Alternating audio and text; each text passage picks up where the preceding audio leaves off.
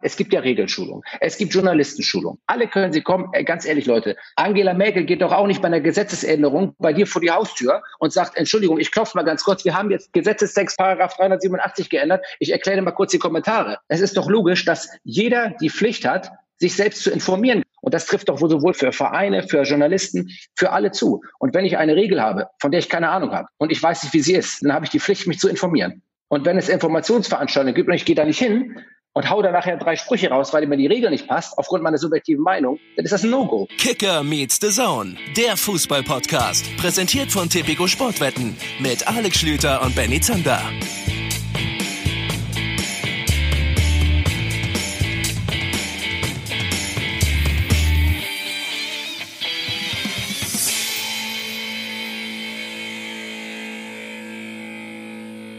Da sind wir wieder. Einen wunderschönen guten Tag. Herzlich willkommen. Eine neue Folge Kicker Meets the Zone. Schön, dass ihr mit dabei seid. Mein Name ist Benny Zander. Und hier ist der Mann, den der Innenminister schon seit Jahren wegen schlechter Gags und lauer Moderationsleistung anzeigen möchte. Warum hat er es bislang noch nicht gemacht? Weil er Angst vor seiner Mama hat. Hallo Alex Schlüter. Schönen guten Tag. Hallo. Freut mich sehr. Freut mich sehr.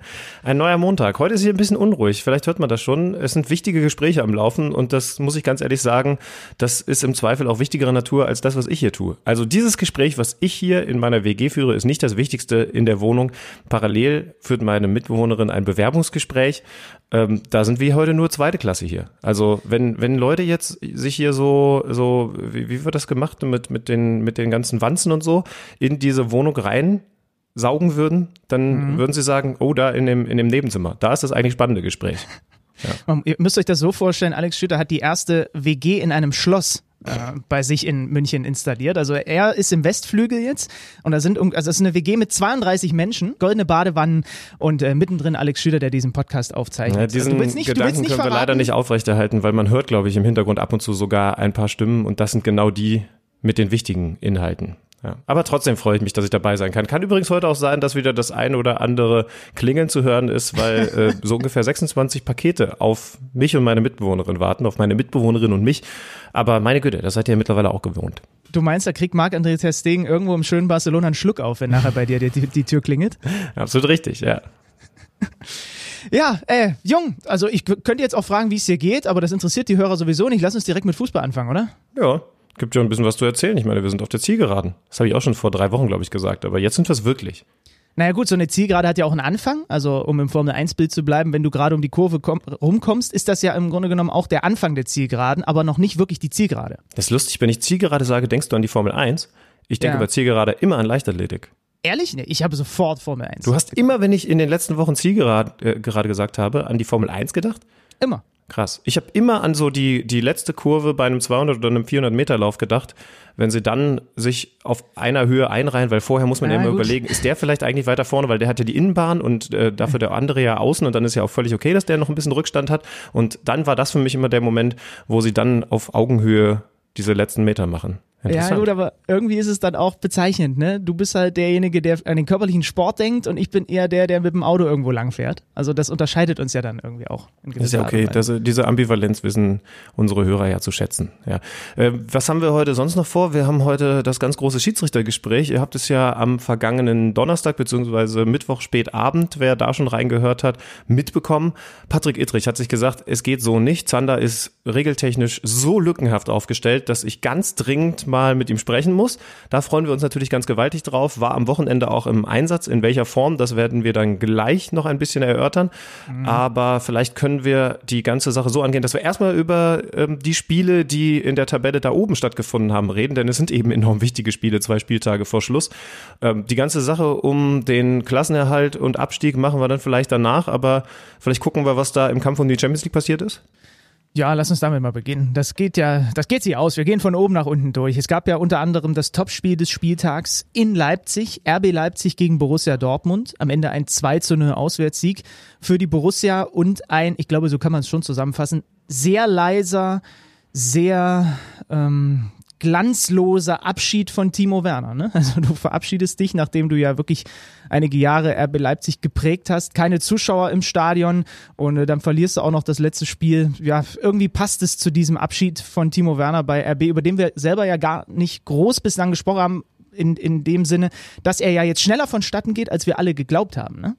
Ja, weil er nicht mehr Champions League spielen möchte. Das ist ja offensichtlich sein eigener Wunsch, aber das ist dann der erste Fall, der zumindest komplett publik wird, bei dem diese Sondersituation greift, dass natürlich eigentlich noch Champions League zu absolvieren wäre, aber durch diese Corona-Pause bzw. Verzögerung eine Vertragssituation da ist, die man so eben noch nicht hatte. Timo Werner hat gesagt, nein, er möchte sich auf seinen neuen Arbeitgeber konzentrieren und das ist eben vertraglich soweit auch okay, weil der Vertrag ja eben nicht bis dahin läuft, bis dann die Champions League mit RB Leipzig noch stattfindet.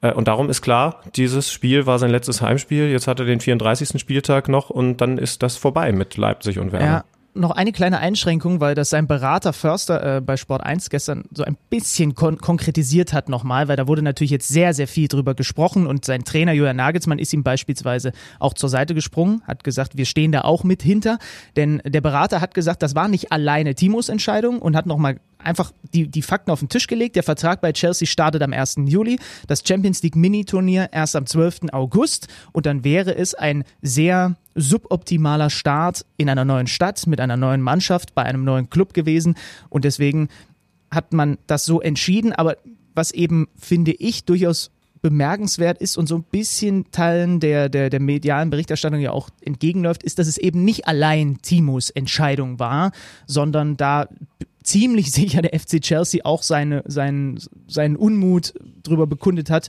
als man da vorsichtig vielleicht mal abgeklopft hat, ob er das Champions League Turnier noch hätte spielen können, weil die haben da natürlich auch ein enormes Mitspracherecht und dann haben alle andere, alle gemeinsam, das ist dann auch so die, die Aussage von Oliver Minstaff gewesen, gesagt, okay, dann müssen wir das jetzt so machen. Unterm Strich, das ändert natürlich nichts daran, dass das für RB total schade ist, dass du jetzt dieses Mini-Turnier ohne deinen besten Stürmer äh, bestreitest und natürlich ein ganz klarer Wettbewerbsnachteil für die ist. Ja, ganz klar. Also das ist übrigens wichtig, weil das haben wir in der vergangenen Woche erwähnt. Er wird auch nicht für Chelsea auflaufen bei diesem Turnier, das wahrscheinlich für Chelsea nur noch ein Spiel beinhalten wird. Also das ist ja dann nicht mal Teil des richtigen Turniers, sondern dieses Achtelfinal-Rückspiel gegen Bayern ist dann wahrscheinlich das letzte für Chelsea. Da ist es aber auch nicht erlaubt, ihn schon einzusetzen. Das heißt also, der spielt jetzt in den nächsten Wochen auf jeden Fall keine Champions League. Guter Punkt. Also, dass er äh, das zwar wahrscheinlich auch wollte. Oh, jetzt geht's hier gerade im Hintergrund heiß her. Jetzt, jetzt werden, glaube ich, gerade hier die Vertragsdetails im finanziellen Bereich ausgepokert. Ich versuche ähm, auch die ganze Zeit an dir vorbeizuhören, aber es gelingt mir nicht. Sorry, dass ich so viel rede. Ähm, nee, dass Chelsea da natürlich auch ein Interesse dran hat und übrigens auch einfach ein Recht daran hat, äh, dass er nicht mehr für den alten Arbeitgeber spielt und sich eventuell noch verletzt, das ist ja nachvollziehbar. Aber ich habe das extra betont, ne? das wird es ja zu Hunderten geben, bei der Champions ja, League und bei der ja, Europa League, ne, die ja genauso mit einem Turnier dann die Saison zu Ende bringen will. Und deswegen ist die Frage, ob das jetzt eine Blaupause war, ob es da jeweils individuelle Lösungen für gibt. Mal gucken. Ne? Also ganz klar ist natürlich, dass der aufnehmende Verein, der da ja auch ein bisschen Geld bezahlen wird, was man so mitbekommen hat, der will natürlich jetzt, äh, der, also all diese aufnehmenden Vereine von neuen Spielern, auch wenn es vielleicht nicht ganz so viele Wechsel wie normal gibt, haben natürlich ein Interesse daran, dass sich der Neue nicht noch verletzt bei einem Spiel für den alten Verein, dass er eigentlich gar nicht mehr spielen würde, weil der Vertrag bei dem neuen Verein schon angefangen hat. Ja, die bezahlen tatsächlich Geld. Ich habe aus relativ guter Quelle so, so ungefähr die Größenordnung mitbekommen, wie viel Handgeld er bekommt. Sagen wir mal so schön. Oh, Handgeld ist ein Thema, dann kann ich das hier noch direkt ins Nebenzimmer weitergeben. ja, nee, nee, nee, da, da, da sind wir in anderen Sphären unterwegs. Ähm, sagen wir mal, ja, ich weiß nicht, ob wir dann nicht vielleicht zumindest mal ein, zwei Jährchen Podcast Pause machen würden. Selbst wenn wir uns das teilen, noch mit allen Hörern, die wir haben. Also kurz ein bisschen genauer aufs Spiel schauen. Ähm, klare Nummer für Dortmund, muss man sagen, die das besser gespielt haben. Äh, Chick hätte sogar noch früh vom Platz fliegen müssen, meiner Meinung nach. Können, Sehe ich genauso, um vorsichtiger auszudrücken. Ja. Also war sogar noch ein bisschen Glück für RB Leipzig. Und dann fällt das 1 zu 0 mit einer unglaublichen Vorarbeit von Giovanni Reina. Ist mir fast ein bisschen untergegangen. Weil das ist diese, das ist diese Einkontaktnummer, die Mario Götze bei Borussia Dortmund lange Jahre geprägt hat. Also nicht durchdribbeln, wie das Messi zum Beispiel vor ein paar Tagen für Barcelona mal wieder gemacht hat, bevor er dann einen Elfmeter rausgeholt hat, sondern mit einem Kontakt geniale Dinge tun. Finde ich, hat auch was Wunderbares. Giovanni Reiner, der eigentlich in einer hektischen Situation die komplette Übersicht bewahrt und den rüber auf Erling Haaland legt, der dann das 1-0 macht. Vorher übrigens zwei Großchancen vergeben von ihm, also war für ihn, glaube ich, schon auch wichtig. Ist ja ein sehr ehrgeiziger Typ. Aber das war wunderbar schön. Dann gab es noch das 2-0 und die Sache war ja, gelaufen und man hat einen verdienten Sieger, der damit in der Champions League safe ist. Lass uns bei dieser Vorlage noch mal ganz kurz bleiben. Also erstens haben wir gelernt, dass Erling Haaland den Giovanni Reina den American Dream nennt. Das ja. finde ich schon mal, ist ein sehr, sehr schöner Spitzname.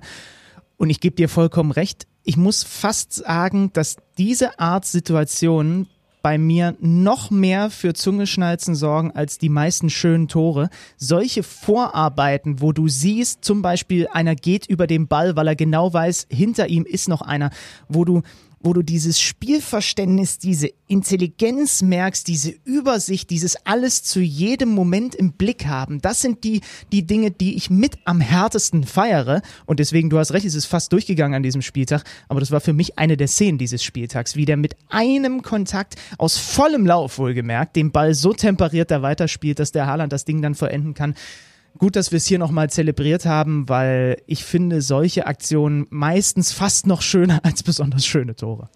Ja. Jetzt habe ich, glaube ich, gesagt, damit haben sie die Champions League festgemacht. Sie haben den zweiten Platz damit definitiv fix gemacht. Das war vorher ja schon sehr, sehr wahrscheinlich. Und in der Champions League waren sie vorher schon Safety Dortmunder. Und dann gucken wir vielleicht noch zum Parallelspiel, denn das war für Leipzig, aber natürlich auch für Gladbach, über die wir dann gleich noch reden, sehr interessant.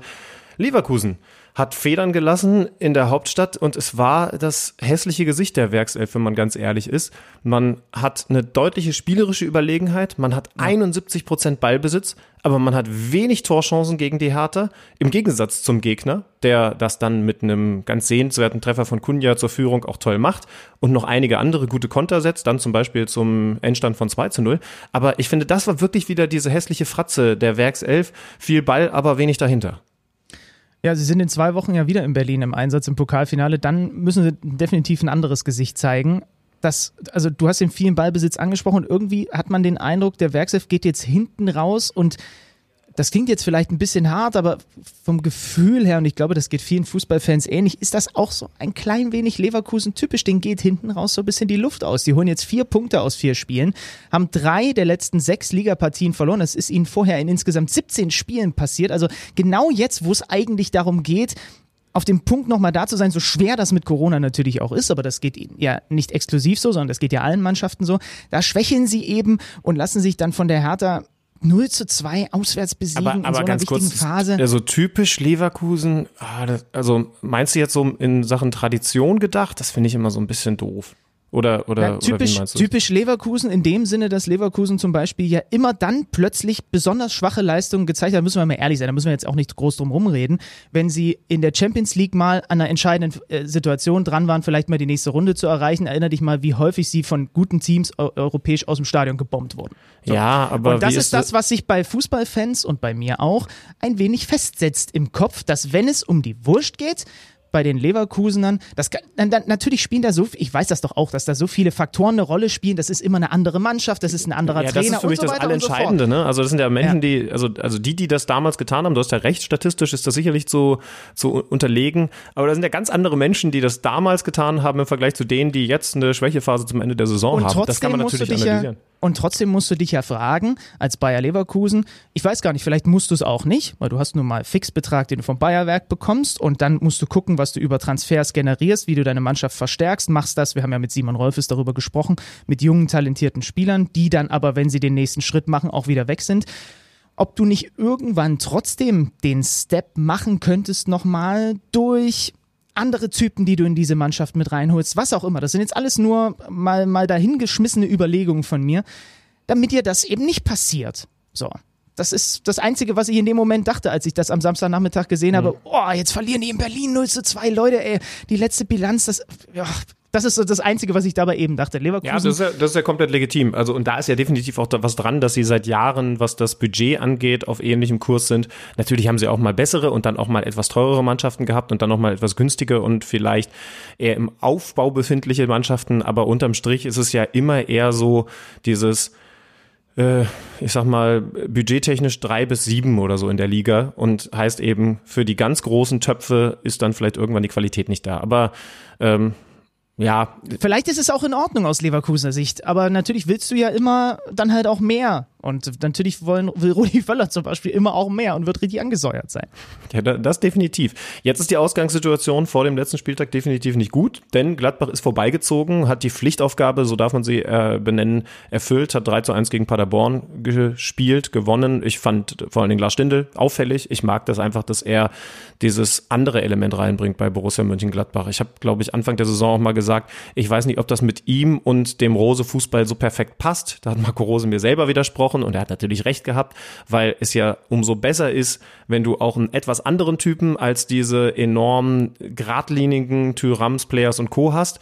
Äh, vor allen Dingen, und das wird sehr, sehr deutlich, ist jemand, der so spielintelligent ist wie Lars Stindl in jeder Mannschaft in der Lage, Akzente zu setzen. Und das hat auch diese Partie wieder gezeigt. Und unterm Strich heißt es jetzt, Leverkusen spielt am 34. gegen Mainz. Hertha spielt lustigerweise ja jetzt gegen Gladbach, also hat diese beiden Rivalen direkt hintereinander. Gladbach reicht im Grunde ein Remis gegen die Hertha, weil man zwei Punkte Vorsprung hat und auch noch neun Tore besser ist als Leverkusen. Das sieht also sehr gut aus, aber dass man gegen die Hertha auch verlieren kann, das muss man sich als Info nur vom Rivalen abholen. Das ist also die Ausgangslage in diesem Champions League-Rennen. Und ich würde vorschlagen, jetzt kommen wir ähm, zum, ich hätte fast Schiedsrichterrennen gesagt, das stimmt nicht ganz. Also es ist der insgesamt der dritte Schiedsrichter, mit dem wir in dieser Saison sprechen. Da können, kann ich für Alex und mich mal ganz kurz sprechen, dass das auch ein, dass wir wissen, dass das ein Privileg ist, dass wir jetzt zum dritten Mal schon mit jemandem, der das ziemlich gut in Fleisch und Blut hat, über Regeln, über Entscheidungen, darüber, wie ist das überhaupt im VHR-Keller in Köln, denn da ist der Patrick Ittrich auch häufiger mal anzutreffen, dass wir mit solchen Leuten in dieser Saison uns immer mal wieder austauschen konnten und unsere Fragen loswerden konnten. Ja, und jetzt bin ich gespannt, was Patrick dir so beizubringen hat.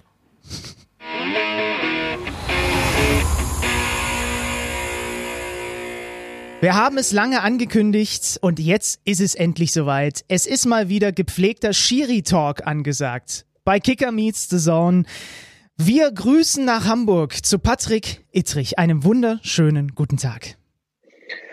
Moin, einen wunderschönen guten Tag äh, in die verschiedenen Städte, in die ihr euch jeweils befindet. Ähm, äh, ich grüße aus der schönsten Stadt der Welt. Hallo.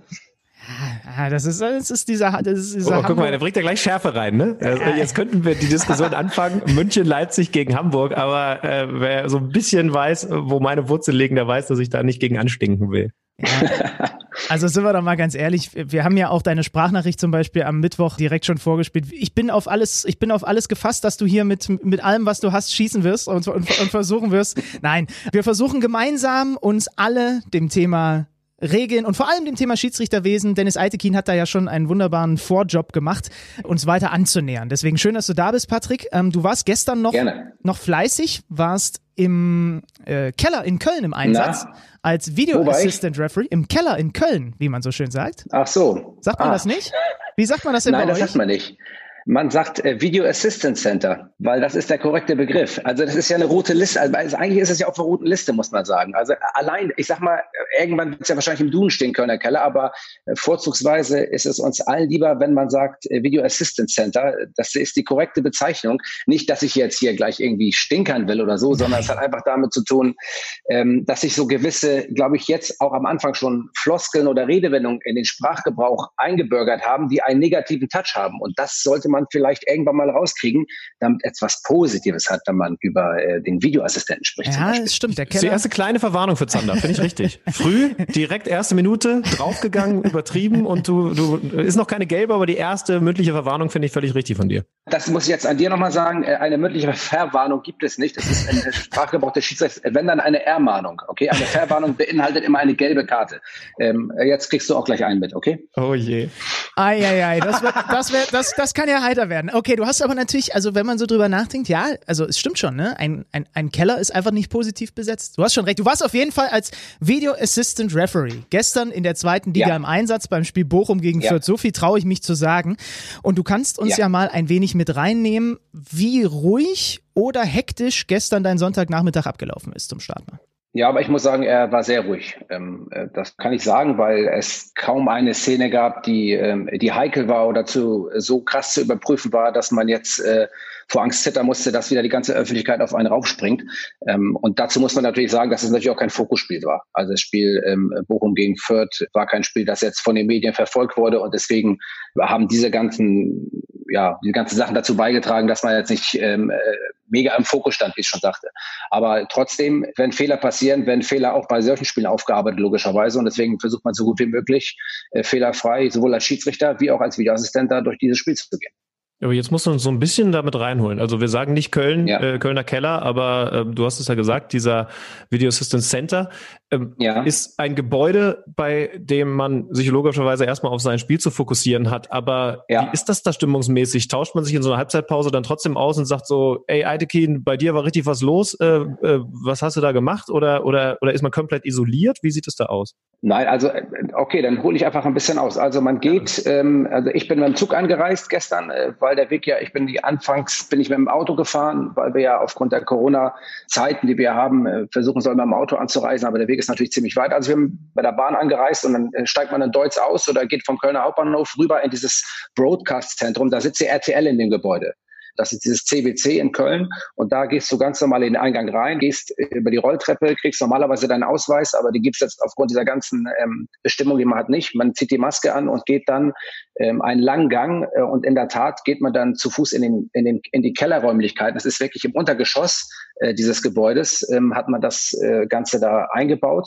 Äh, dann geht man erstmal zum Hygienebeauftragten, da gibt man seinen Zettel ab, ähm, indem man bescheinigt, dass man äh, keine Symptome hat etc. Also die kom komplette Kontrolle, damit diese ganzen Hygienemaßnahmen der DFL ähm, auch eingehalten werden. Das kann da gut gemacht werden. Dann kommst du an einen Arbeitsplatz und der Arbeitsplatz besteht in dem Fall in der zweiten Liga aus einem Operator, ähm, einem Videoassistent, das bin ich, und einem AFA, das ist der Assist Video Assist, äh, mein, äh, mein Helfer sozusagen, ähm, der mich unterstützt in meiner Aufgabe. Und wir sitzen an einem Arbeitsplatz, der unterteilt ist, weil eine Plexiglasscheibe dazwischen ist. Und da setzt du dich hin und da bleibst du auch sitzen äh, von dem Beginn, wo du da bist, bis später. Man kann aber auf Toilette gehen und es gibt einen Einbahnstraßenmodus, ähm, damit man immer in dieselbe Richtung geht. Aber das ist alles hervorragend ähm, für das Konzept umgesetzt. Und wenn du dann das Spiel anfängst um halb, dann du fokussierst dich natürlich voll auf dein Spiel, weil das ist das einzig Wichtige in dem Moment. Ich kann da nicht anfangen rumzulabern, mit anderen mich auszutauschen, weil das Spiel, das ich habe, das ist mein Spiel.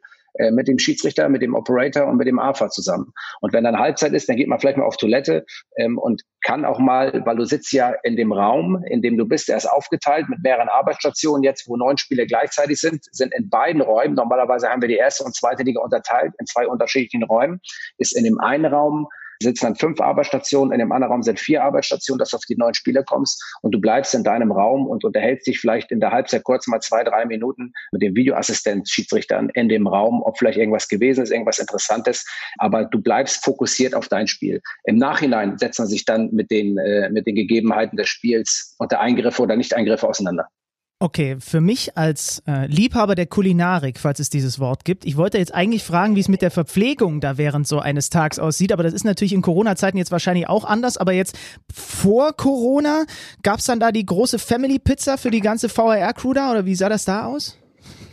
Äh, da muss ich dich leider enttäuschen. Ähm, ähm, da sieht das Ganze so aus. Es gibt eine Kaffeemaschine, in der Tat, denn man darf auch Kaffee trinken, auch wenn es auch negativ behaftet ist, weil einige ja gerne behaupten, dass wir ja noch zum Kaffeetrinken heruntergehen. Ein Bett steht da auch nicht, in, bei dem man zum Beispiel schlafen könnte oder so. Also eingeschlafen bin ich da auch noch nicht. Aber es ist ja, und das verstehe ich, muss ich ganz echt sagen, nicht. Es gibt ja viele große Firmen, die mittlerweile ja für die, für die Pausen und für die Mittagspausen ja auch Betten und Schlafräume anbieten. Also eigentlich finde ich gar nicht, was daran so negativ behaftet sein soll. Nein, aber jetzt mal Spaß beiseite. Ähm, da haben wir ein bisschen Brötchen und ein bisschen Süßigkeiten und ein bisschen was zu trinken, äh, Wasser und äh, auch mal eine Cola oder Kaffee. Aber das ist obligatorisch. Also gibt es jetzt nichts, äh, okay. ja, wo man sagen müsste, wir werden jetzt, wir haben jetzt die große Verpflegung, werden da behandelt wie die, keine Ahnung was. Nein, auf keinen Fall. Das ist ganz, ganz normales ganz normales Essen, das wir da bekommen, ein paar Brötchen etc. Und äh, normalerweise hast du einen Sozialraum in der Mitte, ähm, und dann die beiden Arbeitsräume. Und das wurde natürlich aufgrund Corona, äh, aufgrund der Corona-Zeiten komplett umgebaut alles so. Also dass du wirklich nur noch spartanisch, will ich mal sagen, an deinen Platz kommst. Du bringst dein Essen, wenn du was zu essen möchtest, äh, bringst du mit und dein Wasser auch und dann äh, bist du die ganze Zeit am Arbeitsplatz. Okay, es ist doch weniger Klassenfahrt, als man das manchmal so äh, vielleicht im Hinterkopf hatte. Jetzt äh, lass uns über das Spiel selbst sprechen. Man hat es jetzt ja schon ja. gemerkt, Patrick, auch als wir die ersten paar Male miteinander telefoniert haben. Du bist ein sehr kommunikativer Typ. Das sieht man auch auf dem Feld, wenn du als Schiedsrichter auf dem Rasen unterwegs bist. Wie sehr musst du dich denn jetzt als VAR vielleicht auch manchmal zwingen, dich während des Spiels zurückzuhalten und dem Schiedsrichter, sagen wir mal, nicht dauernd aufs Ohr zu quatschen? Oder ist das sowieso Quatsch, weil du kennst ja auch die andere Seite und weißt, wie sehr das nerven würde?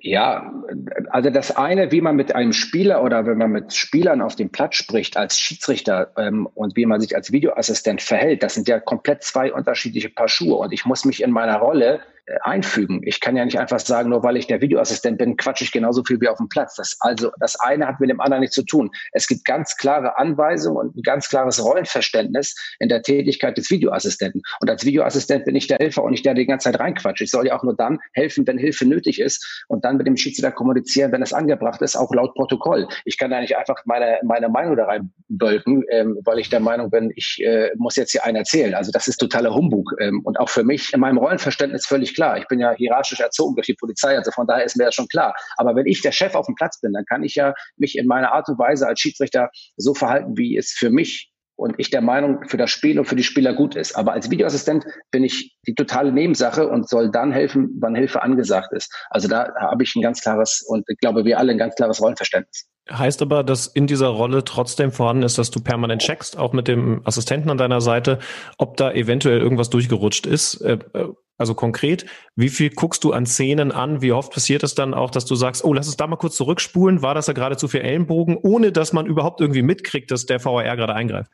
Ja, definitiv. Also es, äh, man kann sich das so vorstellen, ganz häufig ist es der Fall natürlich bei Ecken oder bei Flanken oder bei Freistößen aus dem Halbfeld, die in den 16er reingeschlagen werden, weil also ein Pulk von Spielern sich dort befindet und der Ball irgendwie wieder rausgeschlagen wird, dann wird man immer eher so ein bisschen hellhörig, denn natürlich auch gibt es auch Reklamationen, aber grundsätzlich gehen ja auch Situationen manchmal unter. Also eine Situation, die gar nicht mitbekommen wird und trotzdem nachher am Fernsehbild so sonnenklar ist, dass man denkt, ey, das hätte er mal sehen müssen. Also ich habe die Möglichkeit, ich habe ein, ähm, ein Live-Bild, das ich sehe, das ist über mir. Und unter mir habe ich den Bildschirm mit vier verschiedenen Kameraperspektiven, die vorher festgelegt sind, welche die besten sind. Die sind aber meistens gleich. Also die, die 16er Hochkamera, dann eine Führungskamera und vielleicht eine Kamera noch, die man sich aussucht. Ähm, und dann die vierte Kamera ist meistens eine SSL-Kamera, also eine super Slow-Mo-Kamera. Und dann ähm, ähm, hast du die Möglichkeit, weil die Bilder, die unten mir angezeigt werden, immer drei Sekunden zeitversetzt sind und die in einem Loop von ähm, 50 Prozent Geschwindigkeit angezeigt werden. Das heißt also, wird ein Ball reingeschlagen in den 16er,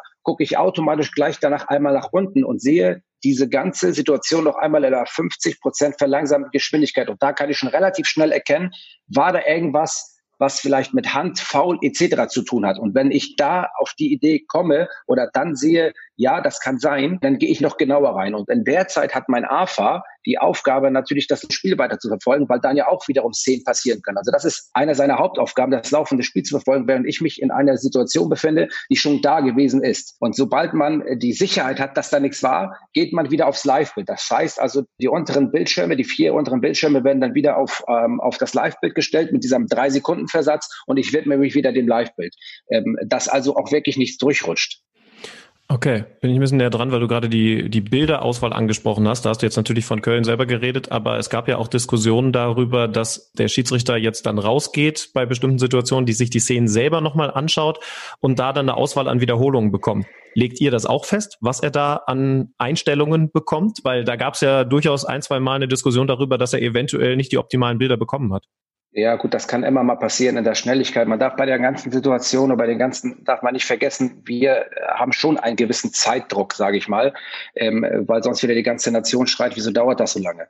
Ähm, und deswegen muss man versuchen, relativ zügig, aber trotzdem mit der nötigen Sorgfalt die Bilder auszusuchen. Und da kann natürlich schon mal passieren, dass, dass man auf einmal äh, jemand ein anderes Bild zeigt, als das, was nötig ist. Aber grundsätzlich bin ich natürlich dafür verantwortlich, mit dem Operator zusammen das bestmögliche Bild dem Schiedsrichter an der Seite zu geben. Wir müssen uns den optimalen Vorgang vorstellen. Ich erkenne eine Situation und gebe dann dieses Bild dem Schiedsrichter in die Review Area. Er geht raus, guckt sich das drei Sekunden an und geht wieder weg. Also das ist der optimale Vorgang bei einer, sage ich mal, einer Entscheidung, die klar und offensichtlich falsch war. Diese Definition, die wir alle so gerne haben, dann ist auch jedem gleich klar, was man, was man darunter versteht. Wenn man hingeht, okay, alles klar, ich habe falsch entschieden, geht dann weg und ändert seine Entscheidung äh, zur richtigen Entscheidung.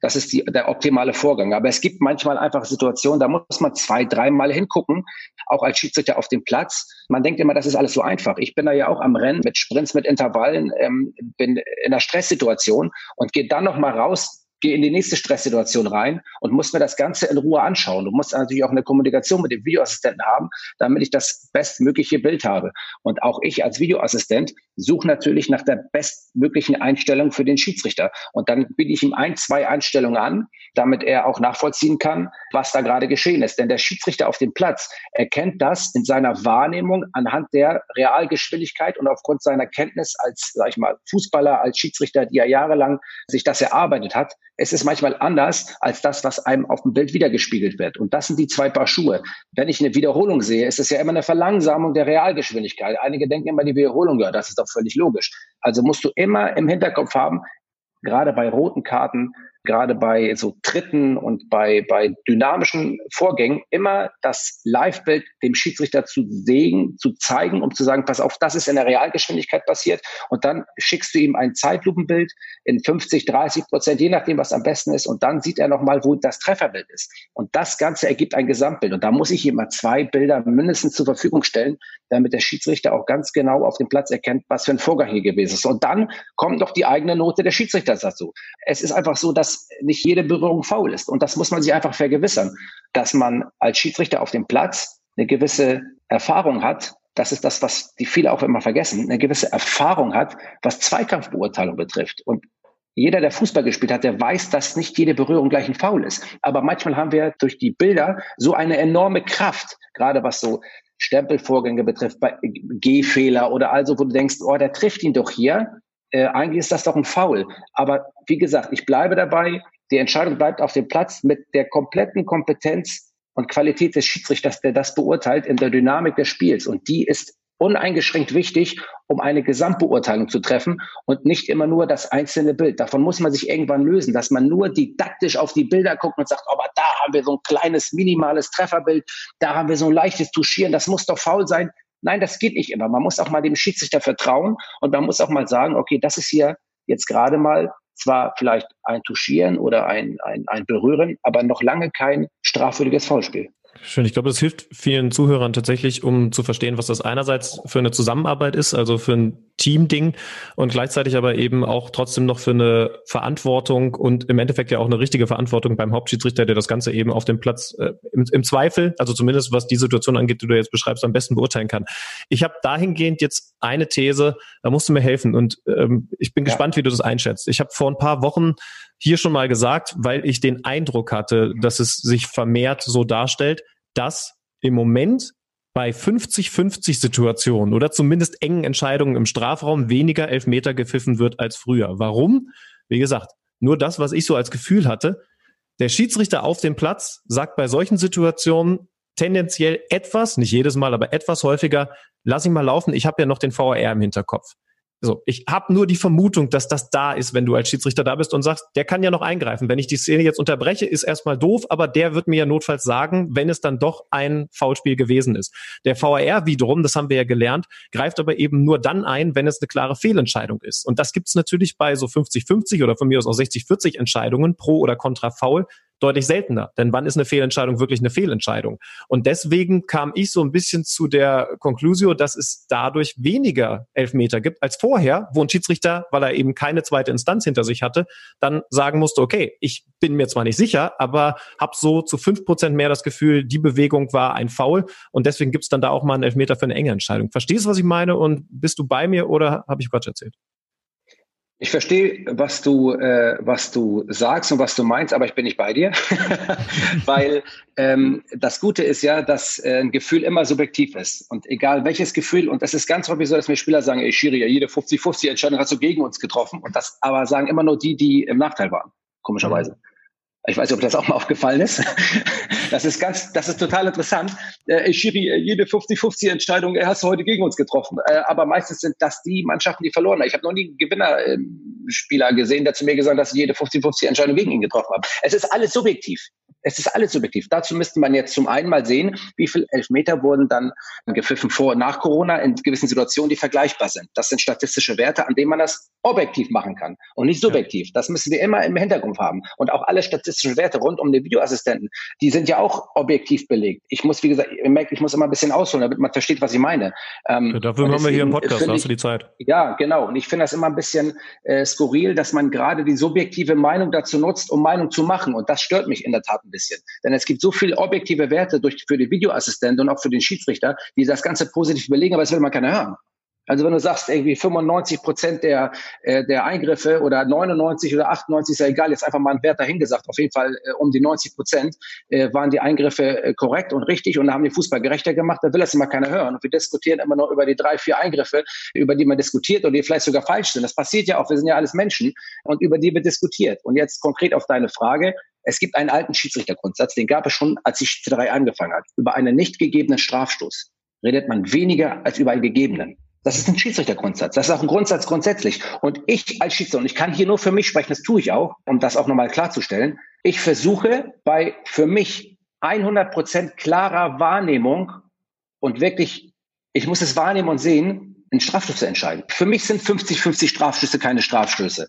Und auch 60-40 nicht und 80-20 es muss für mich hundertprozentig klar sein, dass der da aus den Socken getreten wird, dass dann auch die Schuhe im 16er stehen, sage ich jetzt mal ein bisschen plastisch ausgedrückt, dann ja. ist es für mich ein Stra dann ist es so und ich weiß und, und, und, ganz wichtig, das hast du auch vor ja. VAR schon genauso Und das habe ich auch vor VAR genauso schon gemacht und das haben ich wie gesagt, ich kann nur für mich sprechen, aber ich bin ja aus der Zunft. Deswegen ähm, ist es wichtig, ich kann auch nicht irgendwie sagen, oh, jetzt glaube ich mal, hier könnte aber so ein 60-40 Strafschuss vorlegen und wir haben ja auch schon fünf andere gehabt, die bei 60-40 waren, jetzt, jetzt hau ich mal einen raus und blase mal einen Strafschuss sind. Äh, das ist ja auch totaler Quatsch. Deswegen sage ich immer, diese Objekt und Objektivität und Subjektivität bringt zu viel Emotion herein. Und das ist immer das Problem, das man bei den Ganzen sieht. Ich bin ja auch ein emotionaler Typ, aber nichtsdestotrotz auf die Entscheidung bezogen kann ich euch sagen, dass das vor dem Videoassistenten schon genauso war, dass man versucht als Schiedsrichter wirklich die klaren Sachen zu pfeifen. Das ist doch, ist ja auch nur logisch. Und natürlich gibt es sich 80, 20, 70, 30, diese, dieser ganze Vergleich auch immer, die machen mich wahnsinnig. Entweder es ist ein Straf, es ist kein Strafstoß. Es ist immer, es ist immer wirklich schwierig. Und äh, das Ganze hat ja auch was mit Kameraperspektiven zu tun. Das ist alles echt schwierig, weil du 20 Kameras mehr hast als noch vor fünf Jahren oder vor, vor, vor, vor zehn Jahren. Alles wird anders aufgeteilt. Das ist alles eine, eine Schwierigkeit, die du mit in diesen Professionalisierung des Fußballs mit einbauen musst. Und deswegen denke ich, dass auch ein Schiedsrichter heutzutage, und das ist, glaube ich, der zweite Teil deiner Frage gewesen, der Schiedsrichter heutzutage nicht darauf hofft, dass der Videoassistent ihm hilft. Wir sind Entscheider, Leute. Wir sind Entscheider in der Fußball-Bundesliga und in der zweiten Liga. Und wir entscheiden uns für oder gegen den Strafstoß. Und wenn das falsch ist, dann wird uns geholfen. Und wenn das nicht hundertprozentig falsch ist, dann wird nicht eingegriffen, weil wir die Schwelle hochgelegt haben. Und das ist auch gut so. Da haben wir doch jetzt dann mehr gemeinsam Schiedsrichter und Sportmoderatoren, Kommentatoren, als ich dachte, weil du gerade das mit der Objektivität angesprochen hast. Wir sind auch immer parteiisch, wenn wir Spiele kommentieren, Alex und ich und alle unsere Kollegen, aber immer nur für die, die verlieren. Ne? Alex, ist dir das auch schon mal aufgefallen? Es gibt immer die Fans, die sagen, der ist doch parteiisch, der Kommentator, aber es geht, es, es wird immer nur, das, dieses Argument wird immer nur rangezogen von Leuten, die verlieren. Ja. Ich fühle mich nur weniger als Entscheider, aber das ist vielleicht auch gut so. ja, Gott sei Dank sind wir nicht, Gott sei Dank sind wir nicht Entscheider und, und Patrick ist es. Ähm, gibt es eigentlich eine ähnlich dezidierte Analyse für den VAR nach dem Spiel, wie wenn du ein Spiel als normaler Schiedsrichter geleitet hast? Also werden da auch nochmal genau auf deine Eingriffe geguckt? Ja, es wird auf mein Verhalten, auf meine Eingriffe, auf meine Tätigkeit als Videoassistent. Wir haben einen VA-Beobachter im Video Assistant Center. Das ist in den meisten Fällen ähm, äh, sind das sind das drei vier Personen, die festgelegt sind und die schreiben mir eine Beurteilung, ähm, genau wie eine Beurteilung, die ich als Schiedsrichter auch bekomme. Die fällt natürlich geringer aus, die Beurteilung als Videoassistent wie als Schiedsrichter auf dem Platz. Da gibt es ja diverse Beurteilungskriterien.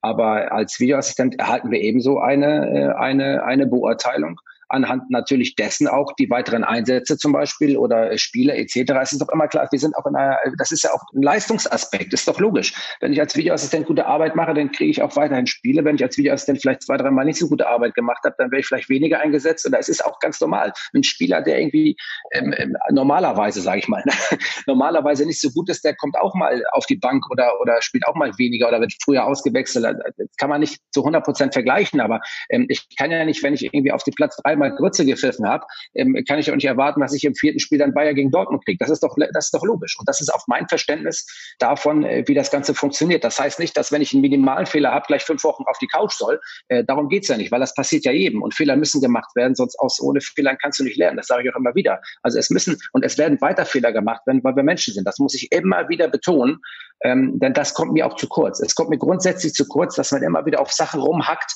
und ähm, immer wieder äh, Sachen angeht und sich in eine Debatte verstrickt, die für mich von Emotionalität und von Subjektivität geführt wird und nicht objektiv in Teilen ist. Und das ist, äh, das ist ärgerlich, weil man auch manchmal versuchen muss, immer wieder sich zu erinnern, das zu honorieren, was gut läuft. Und das gerät in Vergessenheit.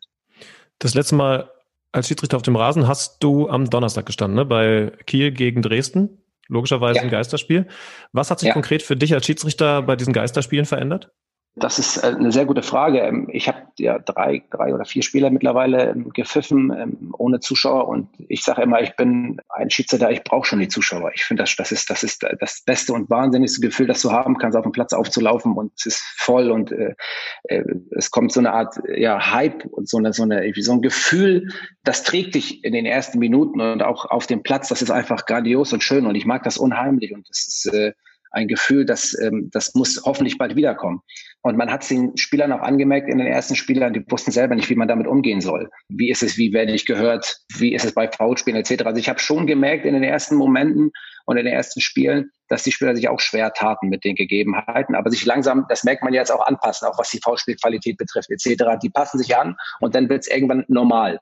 Ähm, aber in den Anfangsspielen war es auch für mich schon merkwürdig, weil ich gemerkt habe, dass ich als Schiedsrichter, und das ist total interessant für mich, ich bin ja ein Schiedsrichter, der eigentlich relativ aufgrund meiner kommunikativen Art trotzdem sehr viele gelbe Karten verteilt. Also ich bin einer, der eher durchzieht. Und das ist beim Spiel Bremen gegen äh, Frankfurt, das ich geleitet habe. Ähm, da habe ich in der Tat, war ich sehr großzügig. Ähm, ich finde, das kann man so machen, aber es war schon grenzwertig. Also ich hätte durchaus zwei, drei gelbe Karten mehr verteilen können. Und das hat auch mit dem Spielerverhalten was zu tun. Das war interessant für mich zu lernen, denn äh, man kennt das ja nicht, dass wie Spieler miteinander nach Foulspielen umgehen. Und das ist interessant. Ich glaube, jetzt hat sich wieder so ein bisschen eingebürgert. Und wie gesagt, es ist normaler geworden, aber am Anfang konnte man merken, dass auch ein Spieler, der vielleicht im Zweikampf um den Ball äh, getroffen wird, nicht so nicht so leicht das ausnutzt, weil er merkt, okay, das ist ein ganz normaler Zweikampf. Ich glaube, Spieler können ganz gut unterscheiden, wann ein Zweikampf dreckig ist, sage ich mal, und wann ein Zweikampf in, in, im Zweikampfverhalten als solches ausgeführt wird. Und dann unterscheiden, was mache ich draus? Und das ist doch auch logisch, dass ein Spieler, der äh, 20.000 Leute hinter sich hat in seiner Kurve und dann getroffen wird, vielleicht sich einmal mehr rollt äh, als vorher, das ist auch klar. Und das ist auch für alle eine interessante Einschätzung gewesen. Und das muss ich auch erstmal lernen. Also es gab schon viele Aspekte, die äh, damit hineinfließen und natürlich auch, äh, auch das gesprochene Wort. Also wenn ich mit meinen Videoassistenten sprach, ähm, oder mit meinen Assistenten habe ich eher etwas leiser gesprochen, aber das war ein Automatismus, der durch fehlende Zuschauer eingeschritten ist. Aber so wie ich mit Spielern rede oder mit Offiziellen, das hat sich nicht geändert. Dann sollen die doch hören über die Ausmikrofone, was ich da sage. Ich habe einmal genau zugehört bei genau diesem Spiel Bremen gegen Frankfurt. Das war meine ja. Lieblingsszene. Ähm, du bist raus ich weiß gar nicht genau, was es für eine Foulspielsituation war, aber oder oder vielleicht sogar eine Einwurfszene. Ich habe es nicht mehr ganz genau im Kopf. Auf jeden Fall waren die Trainer unterschiedlicher Meinung und äh, dann äh, haben die Spieler natürlich auch noch ihren Senf dazu gegeben und dann bist du rausgelaufen und hast gesagt, so jetzt haben wir hier vier unterschiedliche Meinungen. Äh, jetzt müssen wir uns ordnen. Meiner hat allerdings ein bisschen Gewicht, denn ich bin der Schiedsrichter und äh, dann ging es mit der Meinung, die du dann vertreten hast. Ich weiß wirklich nicht mehr genau, was es war. Vielleicht kannst du ja. dich erinnern. Dann weiter. Äh, ist das so eine klassische Art, wie du kommunizierst? Also ich meine, das das fiel mir mir ja auch auf, weil es ein bisschen anders ist, aber offensichtlich ja funktioniert, da einen klaren ja. Ton anzuschlagen, aber eben nicht zu sagen, seien Sie alle bitte ruhig, ich entscheide, sondern mhm. eben, Jungs, wir haben wir vier Meinungen, ist klar, nicht einfach, aber ich entscheide. Ja, sicherlich. Also das ist eine Spontanität. Also ich denke mal das nicht vorher aus. Also ich denke mal jetzt keine Sprüche vorher aus und sage, jetzt hau ich den raus, jetzt so Fips Asmus mäßig und jetzt kommt der und jetzt kommt der und ich hau noch mal einen Kader auch mal geil. oder was. Oder, heute stehen wir am Abgrund, morgen sind wir einen Schritt weiter oder irgendwie so eine, ne, obwohl ich den großartig finde, Fips. Aber ich denke mir das in der Tat nicht vorher aus. Das ist eine Spontanität, die bei mir reinkommt und ich bin manchmal, es ist manchmal auch eine Gratwanderung. Also man muss schon einschätzen können, wem man was sagen kann und wie man ihm was sagen kann. Das muss man ganz klar sagen.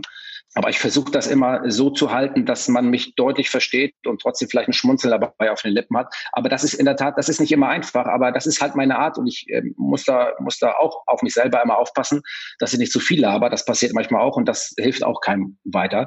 Äh, wenn die Fußball spielen wollen und ich jetzt noch eine halbe Stunde, was für ein super Typ äh, wir alle sind, ob wir super Typen wir sind, das ist dann auch Quatsch. Ne? Also, wir müssen da schon ein bisschen Fußball spielen. Nein, deswegen, ich versuche mich da immer wieder zu resetten und von außen kommen dann auch manchmal Meinungen und sagen, oh, Patrick, vielleicht war der eine Satz mal zu viel.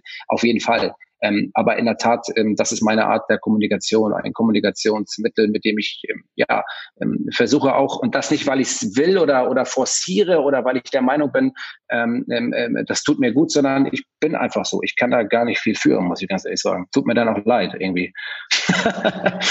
Auch, äh, du weißt nicht. Ähm, ich, ich, weiß, du hast zum Beispiel äh, in Richtung Frankfurter Auswechselspieler, die sich warm gemacht haben, Einspruch losgelassen. Und das ist, glaube ich, eine Sache, die kommt dann ganz gut an. Du hast ja recht, das finde ich auch spannend, dass man natürlich so ein bisschen abschätzen muss, wie ist das beim Gegenüber. Ich glaube, da war noch ein zweiter Ball auf dem Spielfeld, direkt eigentlich vor deren Füßen. Und du hast irgendwie gesagt, Jungs, spiel den noch mal kurz raus. Und hat glaube ich, Timothy Chandler gemacht. Also, Chandler, bester Mann, sehr gut. Ja. So, und ich glaube, ja. das ist ja ein Stil, das setzt du ja schon auch bewusst ein, weil du merkst, so kommen wir auf Augenhöhe. Und da haben wir mit Dennis Eitekin ja schon drüber gesprochen. Für mich ist das total wichtig, dass Schiedsrichter und Spieler, wenn möglich, auf Augenhöhe miteinander reden. Dass du am Ende derjenige bist, der die Entscheidungen trifft, wenn es um das Regelwerk geht, das ist schon relativ klar. Aber es ist für mich eine ganz große Qualität, wenn man so eine Augenhöhe herstellt und nicht das Gefühl hat, da ist eine permanente Wand, weil wir spielen das Fußballspiel und der Typ ist ja der Schiedsrichter, der eigentlich aus einer ganz anderen Galaxie kommt. Ja, ähm, da muss ich allerdings auch eine Sache ganz klar zu sagen. Wir sind alles verschiedene Typen bei der Schiedsrichterei und jeder Schiedsrichtertyp hat es auf seine Art und Weise geschafft, erfolgreich zu sein. Es gibt viele Schiedsrichtertypen, die sind autoritär und die haben trotzdem Weltmeisterschaften, Europa. Ich habe ja auch nicht meine Europa, ich, war, ich bin Bundesliga-Schiedsrichter. Ja, das ist eine also wirklich, das ist für mich ein ganz tolles Privileg, Bundesliga-Schiedsrichter zu sein. Auch als Video, ähm, ähm als, als Viertoffizieller und damals als, als Torrichter, äh, als Additional Assistant Referee war ich unterwegs, auch in der Champions League. Das sind alles tolle Sachen für mich gewesen und tolle Erfahrungen. Aber ich habe ja die große Turniere oder so gepfiffen. Und Schiedsrichter haben ganz viele spezielle Qualitäten. Und nicht jeder ist ein kommunikativer und ein irgendwie, sage ich mal, jemand, der auf Augenhöhe, wie du es nennst, mit den Spielern spricht, sondern einfach eine andere Art der Kommunikation hat und trotzdem erfolgreich ist. Also wir sind nicht dafür da, um das mal an einer Deutlichkeit sagen, irgendwie immer Best Friend vom Spieler zu sein. Na, sind die Schiedsrichter, wir sind die Spielleiter. Und auch ein Schiedsrichter, der vielleicht auf Augenhöhe mit einem Spieler ist, ja, muss sich trotzdem etwas von dem Spieler absetzen, weil es darf keine Kumpanei entstehen. Das muss man auch in aller Deutlichkeit sagen. Also ich kann zwar mit einem Spieler sprechen und einen kommunikativen Weg fliegen, der gut und interessant ist und für mich auch äh, und für den Spieler auch gut ist, aber er darf nie vergessen, wer ich bin und wer er ist. Ich bin der Schiedsrichter, ich bin der Entscheider und ich habe Neutralität und Unparteilichkeit zu wahren. Und das ist der entscheidende Punkt bei dem Ganzen. Und ich denke immer, eine gesunde Autorität steht jedem immer ganz gut zu Gesicht. Und da ist es völlig egal, ob ich das in einem strengeren oder in einem kommunikativen Maße mache. Das muss jeder für sich entscheiden. Das ist meine Art des Pfeifens äh, und meine Art der Spielleitung. Und andere Schiedsrichter haben eine andere Art, mit der sie genauso erfolgreich sind. Naja, im Endeffekt ist Schiedsrichter sein dann offensichtlich einfach auch ein bisschen wie Eltern sein. Ja, es gibt ja unterschiedliche Interpretationen. Es gibt die, die sind da vielleicht ein bisschen lockerer, dann gibt es die, die sind ein bisschen autoritärer, dann gibt es die, die machen den Mittelweg und Patrick Ittrich ist mit dem Mittelweg Eltern sein, äh nee, Schiedsrichter sein in die Fußball-Bundesliga gekommen. Ähm, Aber für Eltern sein auch. Das, ich habe vier Kinder, das darfst du nicht vergessen. Ah ja, okay. Na dann, dann, dann, dann strahlt das eine auf das andere wahrscheinlich ab. Ich würde jetzt auch mal davon ausgehen, dass Leute, die sehr autoritär als Schiedsrichter sind, jetzt auch vielleicht eher einen Ticken autoritärer als Eltern sind. Aber ist eine steile These, kann ich jetzt nicht belegen. Lass uns gerne nochmal zu dem Wort Normalität zurückkommen. Du hast es ja auch gerade gesagt und das unterstützt auch ein wenig meinen Eindruck der letzten Wochen. Während zu Beginn in den ersten Geisterspielen ja so ein bisschen die These war, es gibt weniger Rudelbildung, weniger Gemecker, weniger Dreistigkeiten der Spieler gegenüber den Schiedsrichtern bei zum Beispiel klaren Einwürfen, die sie dann versuchen andersrum rauszuholen, hat sich auf dem Platz das also auch wieder eingebürgert, würdest du sagen, weil alles wieder normaler geworden ist?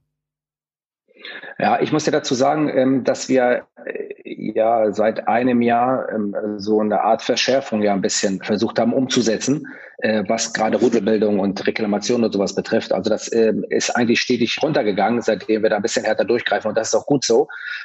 Und das hat natürlich zu Beginn der Corona-Zeit eigentlich fast komplett ausgesetzt, war ab und zu mal da und jetzt ist es natürlich logisch. Ich meine, es kommen wieder mehr Emotionen rein, es geht um Auf- und Abstieg, es geht um Platzierungen in den einzelnen Ligen und das ist doch auch klar, dass da wieder ein bisschen mehr kommt. Aber ich finde immer noch, immer noch, zumindest das ist das, was ich wahrnehme, immer noch in einem guten Rahmen. Mehr als zu Beginn der Geisterspiele, aber immer noch in einem erträglichen Rahmen. Und da müssen wir natürlich, und das ist natürlich auch eine Schwierigkeit, äh, man hat sich mit so viel Sachen zu beschäftigen in dieser Corona-Zeit, auch mit neuen Eindrücken und auf alles muss man reagieren. Also vorher haben wir uns gesagt, Herr Schiedsrichter, wir gucken jetzt mal, dass wir diesen Maßnahmenkatalog, will ich ihn jetzt einfach mal nennen, ähm, wo wir ein bisschen strikter vorgehen, äh, dass wir den durchziehen, ähm, dass wir darauf achten und darauf achten. Und dann kam diese Corona-Zeit, wo wir auch uns komplett umstellen mussten, alle zusammen. Und dann sollst du wieder noch auf das und auf das und auf das achten. Da kommen schon viele Sachen auf einen gleichzeitig zu, die man umsetzen muss, dann äh, kann es auch natürlich sein, dass man vielleicht mal eine Karte oder zwei Karten liegen lässt ähm, bei einem Trainerverhalten oder bei anderen. Aber ich finde trotzdem haben wir das sehr gut umgesetzt in Gänze und dass da einfach einfach nochmal der, der, der Fokus drauf muss in den letzten Spielen, am letzten Spieltag in der Relegation. Aber das sind natürlich ganz, ganz besondere Spieltage mit äh, auch äh, ähm, speziellen Herausforderungen nochmal. Da muss man wirklich äh, auch auf jedes einzelne Spiel separat gucken. Ja, eventuell werden wir in der Relegation oder nach der Relegation auch nochmal über ein Thema sprechen müssen, das wir jetzt natürlich, du weißt es glaube ich schon, worauf es hinausläuft, ein paar Mal wieder äh, diskutiert nee. haben. Handspiel, Handspielregel, du weißt ganz genau, was jetzt kommt. Ähm, da, ja. da haben wir wieder ein bisschen mehr drüber diskutiert und wenn ich ja, da das... können wir gerne drüber diskutieren, ich bin, ich bin bereit. der, der, wenn ich das so richtig verfolgt habe, ist eigentlich der Tenor quer durch die Ligen, egal ob du Spieler, Trainer, Manager, wen auch immer hörst, dass keiner so genau einschätzen kann, wenn er eine Situation Situation im Moment sieht, ob es jetzt ein Handspiel war, was strafwürdig ist oder nicht. Jetzt mal ganz direkt und blöd und plump gefragt. Spürst ja. du, du kannst ja nur für dich das selber. Das ist eine große Stärke. Spürst du das bei dir selbst, dass da zumindest ein Tacken Unsicherheit Nein. bei diesem. Nein, gar nicht. Nein. Nein.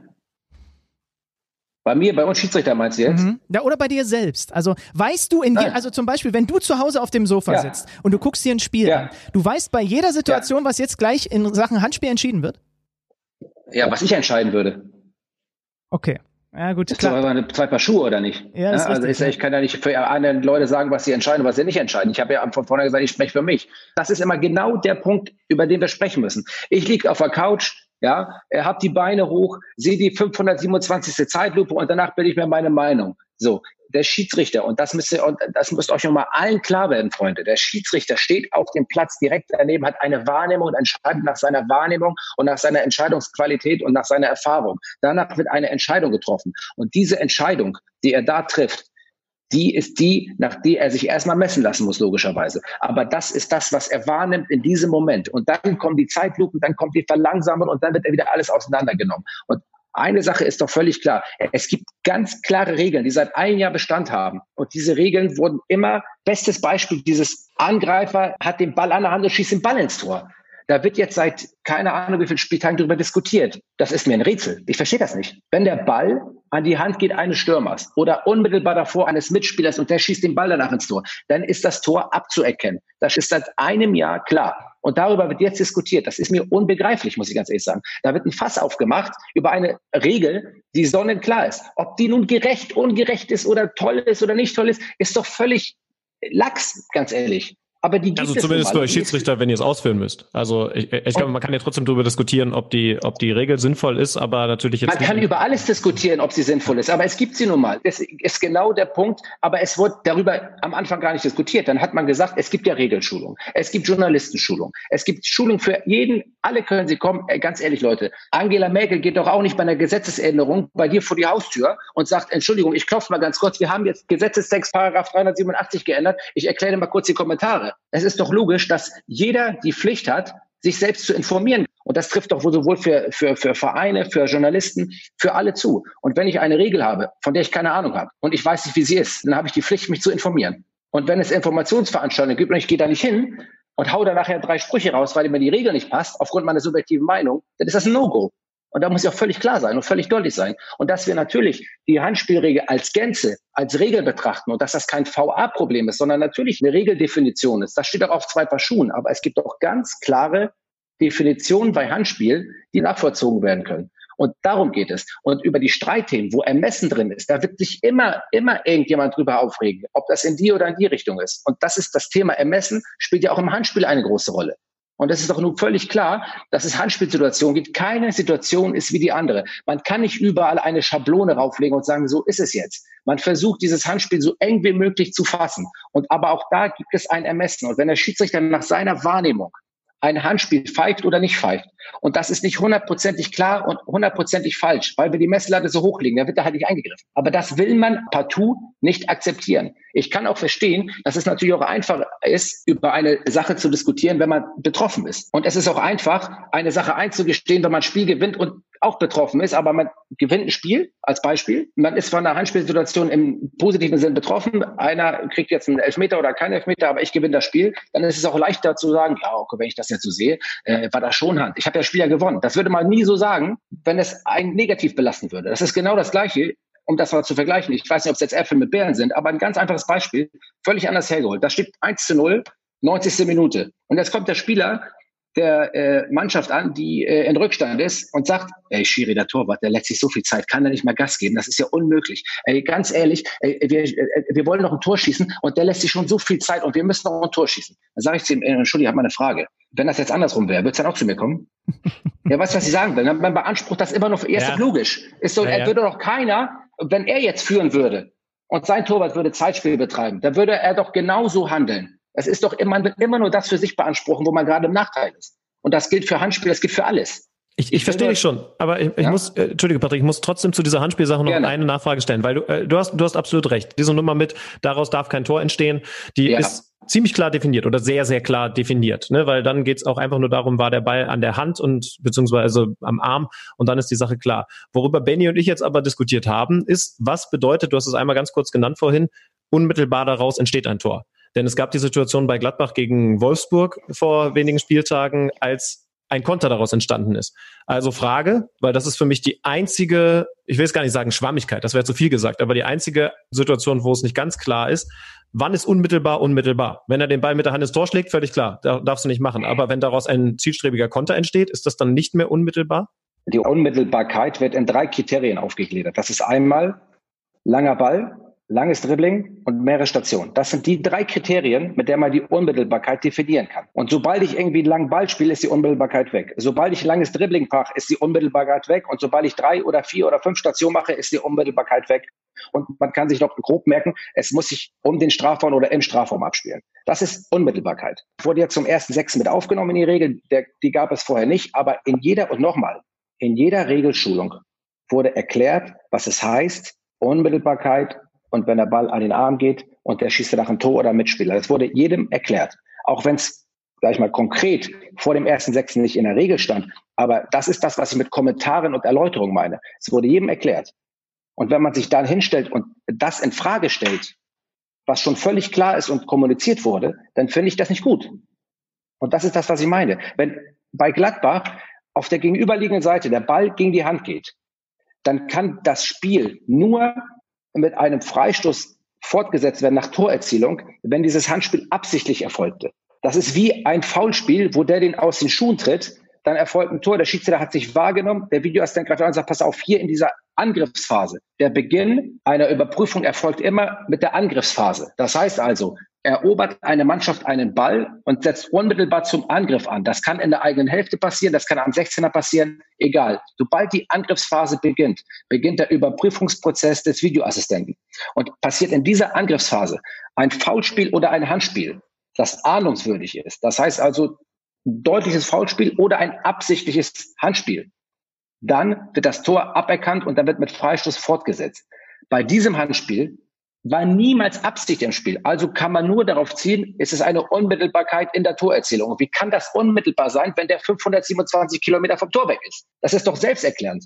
Das ist ja Sander, müssen wir, müssen, müssen wir ehrlich zugeben, ne? Also das haben wir, obwohl wir geschult wurden, nicht auf dem Schirm gehabt, dass Unmittelbarkeit definiert ist. Muss naja, ich, also ein bisschen, also, gut, also ein klein bisschen darf ich, darf ich uns trotzdem auch verteidigen, weil natürlich es gibt ja, also nehmen wir jetzt mal den, den vergangenen Spieltag. Du kannst in diesen in diesen Regelschulungen logischerweise nicht jede Eventualität durchspielen, aus Schiedsrichtersicht, auch nicht aus Journalistensicht. Also nehmen wir jetzt mal das Beispiel, was bei, bei mir am Wochenende so eine, so eine leichte Unsicherheit hervorgerufen hat. Ein Tor wird aberkannt von Ruven Hennings, weil vorher der Ball an der Hand von Kahn Eihan war, der da hochspringt, aus der Balance kommt, Ball geht an die Hand und landet dann bei Hennings, der macht das Tor. Das kann nicht gelten, habe ich verstanden, weil ja die Hand vorher dran war.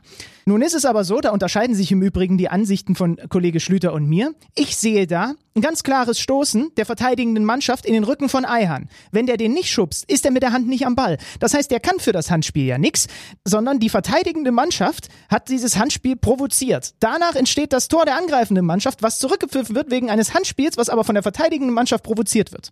So, jetzt ist ja, wenn ich es jetzt richtig verstehe, Patrick, ist es richtig, das abzupfeifen, aber damit belohnst du ja im Grunde genommen die verteidigende Mannschaft, die das Handspiel heraufbeschworen hat.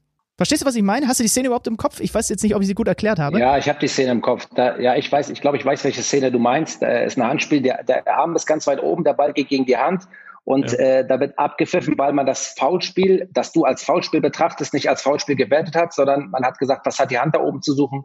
Ähm, genau, und das sind die Fakten und deswegen gibt's da, ähm, gibt's da dann Freistoß wegen Handspiel. So, äh, wenn man jetzt, äh, das ist ja alles immer Spekulation, immer ich, das und das und das, das kann passieren. Ich muss ganz ehrlich sagen, ich befasse mich ja immer noch mit den Sachen, die sind. Ja. Weil dann würde ich ja wahnsinnig. Wenn ich die nächste Situation, dass das, was könnte daraus, daraus, daraus, daraus passieren, das ist eine schöne Frage für die Regelschulung übrigens oder für Regelfragen. Äh, ich glaube, du willst darauf hinaus, was ist, wenn der jetzt nun gestoßen wird? Ja gut, dann hätte es Strafe gegeben. Ja. Aber, aber, aber, Ende. aber, aber was ist denn, wenn er, also okay. Da kann ja kein Vorteil mehr eintreten. Ja, okay. Dann gibt es einen Strafstoß. Ende. Ja, ja, gut, ja, ja, ja. So, ist, weil ja. wenn der den da aus den, wenn der den da stößt von hinten, was stößt er denn dann? Er hat einen Strafstoß gegeben. So. Aber das Stoßen war nicht für den Schiedsrichter regeltechnisch so, nicht so stark, dass man deswegen nicht, ich meine, man muss immer überlegen, Warum macht ein Spieler irgendwas? Das ist auch Interpretationssache. Wir sind auf Indiziensuche manchmal, ist doch auch klar, aber wir versuchen immer nach dem, was wir sehen, zu beurteilen. So. Und na klar kann ich, kann ich bei einem Leistungsstoß, ich weiß es nicht. Sind die Arme so weit oben, sind sie nicht oben? Ich muss nach dem bewerten, was ich sehe. Und wenn ich für mich bewerte, das ist kein Foulspiel, das ist Handspiel fertig. Ja. Ja, Okay. So, Ball, Unmittelbarkeit im 16er, Ball geht in die Hand, geht zum nächsten Spieler, der schießt das Tor, das ist Unmittelbarkeit. So. Also ähm, äh, insofern ähm, ist das auch wieder nachvollziehbar. Der, der, der Aber ich kann, ich kann natürlich verstehen, was ihr meint. Ja, der Ittrich läuft mir hier den Rang ab als emotionaler Leader dieses Podcasts, Schröder. Ich weiß jetzt nicht, wie ich das ganze Thema hier wieder rein, reingefahren bekomme. Haben wir schon jemals einen so emotional und natürlich auch zu Recht leidenschaftlich für seinen Berufsstand streitenden und ja auch häufig von auch uns bestimmt hier und da mal etwas unnötig, nicht richtig behandelten Berufsstand. Ich weiß es nicht, keine Ahnung. Patrick, wir wollen noch ein anderes Thema mal aufmachen, nachdem du jetzt da viel Klarheit, finde ich, versucht hast mit reinzubringen, was du mir gegenüber schon mal angedeutet hast, als wir das hier angeleiert haben, unterhalten haben. Nämlich das Thema Schiedsrichter und Verletzungen. Du hast mir erzählt, ich habe es mhm. jetzt auch nochmal nachgelesen, dass du einige ja richtig, richtig schwere Verletzungen hattest in deinem Leben schon, die im Endeffekt, sind wir mal ehrlich, ja unmittelbare Auswirkungen auch haben können auf eine Schiedsrichterkarriere. Das ist ja was, wo wir, ich glaube, Alex und ich und vielen Hörern geht es auch so, gar nicht so dran denken, weil man ja im ersten Moment nur denkt, ja, der Schiedsrichter, der rennt ja nur, der führt ja keine Zweikämpfe, der hat ja keine Grätschen abzuwehren oder was auch immer. Aber das ist ein, ist das ein unterschätztes Thema, Schiedsrichter und Verletzungen? Ja, das ist nicht nur als Schiedsrichter, als Leistungssportler ist ein unterschätztes Thema. Das muss man in aller Deutlichkeit zu so sagen. In welcher Sportart läuft ein Ü35-Jähriger so viel wie im Fußball? Und es gibt doch keine einzige Sportart auf der Welt, die ich kenne, wo der Schiedsrichter so viel läuft wie im Fußballspiel, im professionellen Fußballspiel. Das gibt es nicht. Das ist einzigartig. So, und jetzt musst du mal überlegen, ähm, dass man natürlich nicht jünger wird, logischerweise, aber trotzdem dieselben Kilometerzahl und noch viel, viel mehr als ein Profispieler abspult. Natürlich haben wir keine Zweikämpfe, ähm, wo das Verletzungsrisiko natürlich sehr hoch ist, aber wir haben trotzdem die Belastung äh, durch Reisen, durch Training, nicht nur physisch, sondern auch ähm, psychisches Training logischerweise, also Training, dass wir, dass wir mental ähm, natürlich auch ausüben müssen in Spielvorbereitung. Aber rein das körperliche Training ist letztendlich mit einem Profifußballer gleichzusetzen, nur ohne Zweikampf, sage ich immer. Also wir machen genauso Stabilitätsübungen, Kraftübungen, Laufübungen, Trainingsübungen. Wir haben Athletiktrainer, der uns Trainingspläne gibt. Ähm, also wir sind da richtig professionell aufgestellt und haben ein eigenes Netzwerk uns erarbeitet. Ähm, wir haben ja keine Mannschaft, zu der wir stoßen können. Wenn ich jetzt allein trainiere und mich verletze, ja, dann muss ich gucken, dass ich so schnell wie möglich behandelt werde. Also ich habe trainiert, das ist bei mir jetzt schon wieder passiert. Ich habe trainiert und habe mir, hab mir eine Wadenzerrung beziehungsweise ein Faszienriss in der Wade zugezogen. Da muss ich halt sofort, weil es ist halt, ich verdiene damit auch mein Geld, das darf man nicht vergessen. Viele haben ihren Beruf ähm, äh, so reduziert, ähm, dass sie alle ähm, Tätigkeiten als Schiedsrichter nachgehen können oder alle, teilweise sogar ausschließlich ähm, äh, Schiedsrichter sind und da brauchst du so schnell wie möglich medizinische Hilfe und da musst du dein Netzwerk aufbauen. Ein Schiedsrichter läuft im Schnitt, sage ich mal, 10 bis 12 Kilometer um und bei. Kommt auch auf Spiel an. Wenn das ein einseitiges Spiel ist, dann läufst du auch mal neuneinhalb oder neun Kilometer, aber in den meisten Fällen läufst du, sagen wir mal, neun bis 13 Kilometer im Schnitt ähm, in so einem Spiel. Das kann, das ist schon so die Range und das mit Intervallen, Sprints, rückwärts laufen, seitwärts laufen und zwischendurch musst du ja noch bei klarem Verstand sein. Also du kannst dich in der 90. Minute tust du wie so ein Holzpony und dann äh, denkst du natürlich, äh, oh, jetzt kann ich keine richtige Entscheidung mehr treffen. Es ist aber logisch, dass äh, mangelnde Konzentration durch, durch fehlende Luft äh, ein, einhergeht. Und deswegen muss man sehen, dass man sich da so gut wie möglich auf die Beine stellt. Und äh, da passieren in letzter Zeit natürlich schon auch häufiger Verletzungen bei Schiedsrichtern, aufgrund einfach auch der steigenden Athletik und aufgrund des steigenden Tempos der Fußball-Bundesliga auf internationaler Ebene. Und da muss man gut aufgestellt sein. Heißt, wenn die Fitness offensichtlich weiterhin ein unterschätzter Punkt ist, Dennis Eitekin hat das bei uns auch schon angedeutet, dass es bei Schiedsrichtern alleine, wenn man den Aspekt nimmt, auch ganz klar Formschwankungen gibt. So stelle ich es mir jetzt vor, weil äh, wenn ich als Schiedsrichter, ähnlich wie als Spieler, körperlich in, nicht in den besten Zustand bin, kann ich auch nicht meine besten Leistungen an der Pfeife bringen. Äh, würdest du dazu stimmen? dass es definitiv auch Formschwankungen gibt, dass man als Schiedsrichter mal Phasen in der Saison hat, wo man sagt, wow, nee, ähm, da muss ich jetzt wieder was tun, um mein eigentliches Maximum-Level zu erreichen? Das würde ich so nicht sagen. Also ich glaube, jeder Schiedsrichter ist sich bewusst, was er tun muss, damit er in der Bundesliga ein Spiel leiten kann. So. Und dass, wenn man aus einer Verletzung kommt und danach wieder ein Spiel pfeift, dass man da vielleicht nicht hundertprozentig äh, topfit sein kann, das ist auch klar. Ich meine, man kann natürlich immer adaptieren, das ist alles unproblematisch, aber natürlich ist die, äh, sage ich mal, die Pflicht eines jeden Schiedsrichters fit zum Bundesligaspiel zu reisen. Und dass ähm, man immer mal wieder, gerade wenn man häufig von Verletzungen geplagt ist, wie ich, immer mal wieder vielleicht im Hinterkopf auch spürt, oh, hoffentlich passiert, hoffentlich geht heute alles gut. Das kann auch mal vorkommen. Das geht aber jedem Sportler so. Jeder Sportler und jeder Mensch, der mal verletzt ist und jeder Hobbysportler, äh, der danach wieder einsteigt, der weiß alles klar, okay, jetzt geht's wieder los und hoffentlich geht alles gut. Das ist ein ganz normaler menschlicher Vorgang, den man nicht abstreiten kann. Da wird man jeden Fußballer zu befragen können. Ich habe schon drei Kreuzbandriss hinter mir. Das ist klar, dass ich nach meinem dritten Kreuzband, als ich auf dem Platz stand, äh, gehofft habe, dass alles gut geht. Und es ist auch klar, dass Folgeverletzungen passieren etc. Das sind alles Sachen, die total nachvollziehbar sind. Aber man muss sich versuchen, so gut wie möglich aufzustellen. Vorher ein Spiel gepfiffen zu haben, vorher, ähm, sage ich mal, so eine, so, eine, so eine Spielsimulation gemacht zu haben, bevor man wieder auf den Platz geht und sagt, jetzt gebe ich alles und kann können komplett äh, frei in so ein Spiel reingehen. Das ist doch völlig außer Frage. Boah, Ben, wir müssen eine Menge im Kopf behalten, weil, wir, weil du uns echt viele Informationen gegeben hast, die wir vorher nicht hatten. Dieses Fitnessthema ist eins, was mich weiterhin fasziniert. Wie gesagt, ja, Dennis hatte würde, das schon. Ich gesagt, würde vorschlagen, dass wir vielleicht, wenn der, wenn der Patrick da mitmacht, wir haben jetzt hier gefühlt noch, also gefühlt noch 15 Fragen, so Patrick, aber dann, dann sprengen wir den Rahmen unseres Podcasts und du hast heute, glaube ich, auch noch ein, zwei andere Sachen zu tun. Vielleicht verabreden wir uns für irgendwann nochmal, weil du hast ja, also hier stehen noch ein Haufen Sachen auch zu deiner Karriere und so weiter, die wir auch noch spannend finden. Vielleicht, vielleicht machen wir irgendwann eine zweite Runde, wenn du da Lust drauf hast. Also ich, äh, ich muss äh, mal kurz, warte mal, ich guck mal kurz auf mein, ja, ja, ja können wir machen. ja, das kriegen wir bestimmt immer hin. Aber dann immer nicht immer, auch nicht immer diese, ne, dann auch mal andere schöne Fragen. Warum ist der Schiedsrichterjob so toll? Ja, ja, und ja. Wie sieht ja. das eigentlich aus mit den ganzen Schiedsrichtern und warum habt ihr so große Probleme mit der Erhaltung? Und es wäre auch mal schön, sag ich mal, über die positiven Sachen der Schiedsrichter zu reden. Ja immer noch, das ist ja interessant, auch im Podcast äh, oder egal wo man ist, man wird ja immer noch befragt, wenn man Kacke gebaut hat, ne? So oder irgendwie, oh, was Na ist denn ja. damit? Oh, das verstehe Na ich nicht. Und aber äh, häufig, häufig. Ja, ne? Also äh, wann geht ein Schiedsrichter nach dem Spiel zum Interview? Wann? Stimmt, ja. Ja, das stimmt, ja. Nicht, wenn, nicht, wenn er der beste Mann auf dem Platz war. Ja. Also wenn ich einen riesen Vorteil gegeben habe zum 1 zu 0, da wurden vorher drei aus den Socken getreten und das ist ein riesen Vorteil zum 1 zu 0 und davor habe ich noch drei geile Strafschüsse gegeben, dann gehe ich spurlos, ohne irgendwas zu sagen, an dem Mikrofon vorbei und gehe in meine Kabine und freu, klatsche mich mit meinem Team ab, dass wir eine super Leistung abgegeben haben und fahre nach Hause. Interviewt mich der einer und sagt, Patrick, das war toll heute. Ja, dann ändern Hm. wir das ab jetzt. Hier, Du redest doch hier mit Ja, zwei so Pappnasen aus der Branche. Dann, dann werden wir das jetzt hier mal ihr, neuen. Auf, habt, habt, ihr, habt ihr einen neuen Auftrag. Es geht nicht darum, der Schiedsrichter soll, das ist ja immer die gleiche Sache. Der Schiedsrichter, wenn er nicht bemerkt wird auf dem Spielfeld, dann sagt man meistens, er gibt eine gute Leistung ab. Ähm, aber es wird heutzutage gehört der Schiedsrichter mehr denn je zum Spiel dazu. Und das ist auch gut so, weil Ja. wir sind nicht irgend das fünfte Rad am Wagen, wir gehören zum Spiel dazu. Und so sehe ich mich auch. Das haben wir. Und dann kann man auch immer ruhig sagen, dass der Schiedsrichter, ähm, dass der Schiedsrichter ähm, einen guten Job macht oder wie auch immer. Und man kann auch sagen, dass der Schiedsrichter einen schlechten Job macht oder was auch immer. Es ist, ist ja jedem frei, das zu sagen. Aber man muss immer, finde ich, äh, so ein bisschen die Waage halten. Und das würde jedem gut zu Gesicht tun. Gerade tut es denen gut zu Gesicht, die in den Amateurklassen pfeifen. Da muss ich jetzt hier aller Deutlichkeit nochmal loswerden.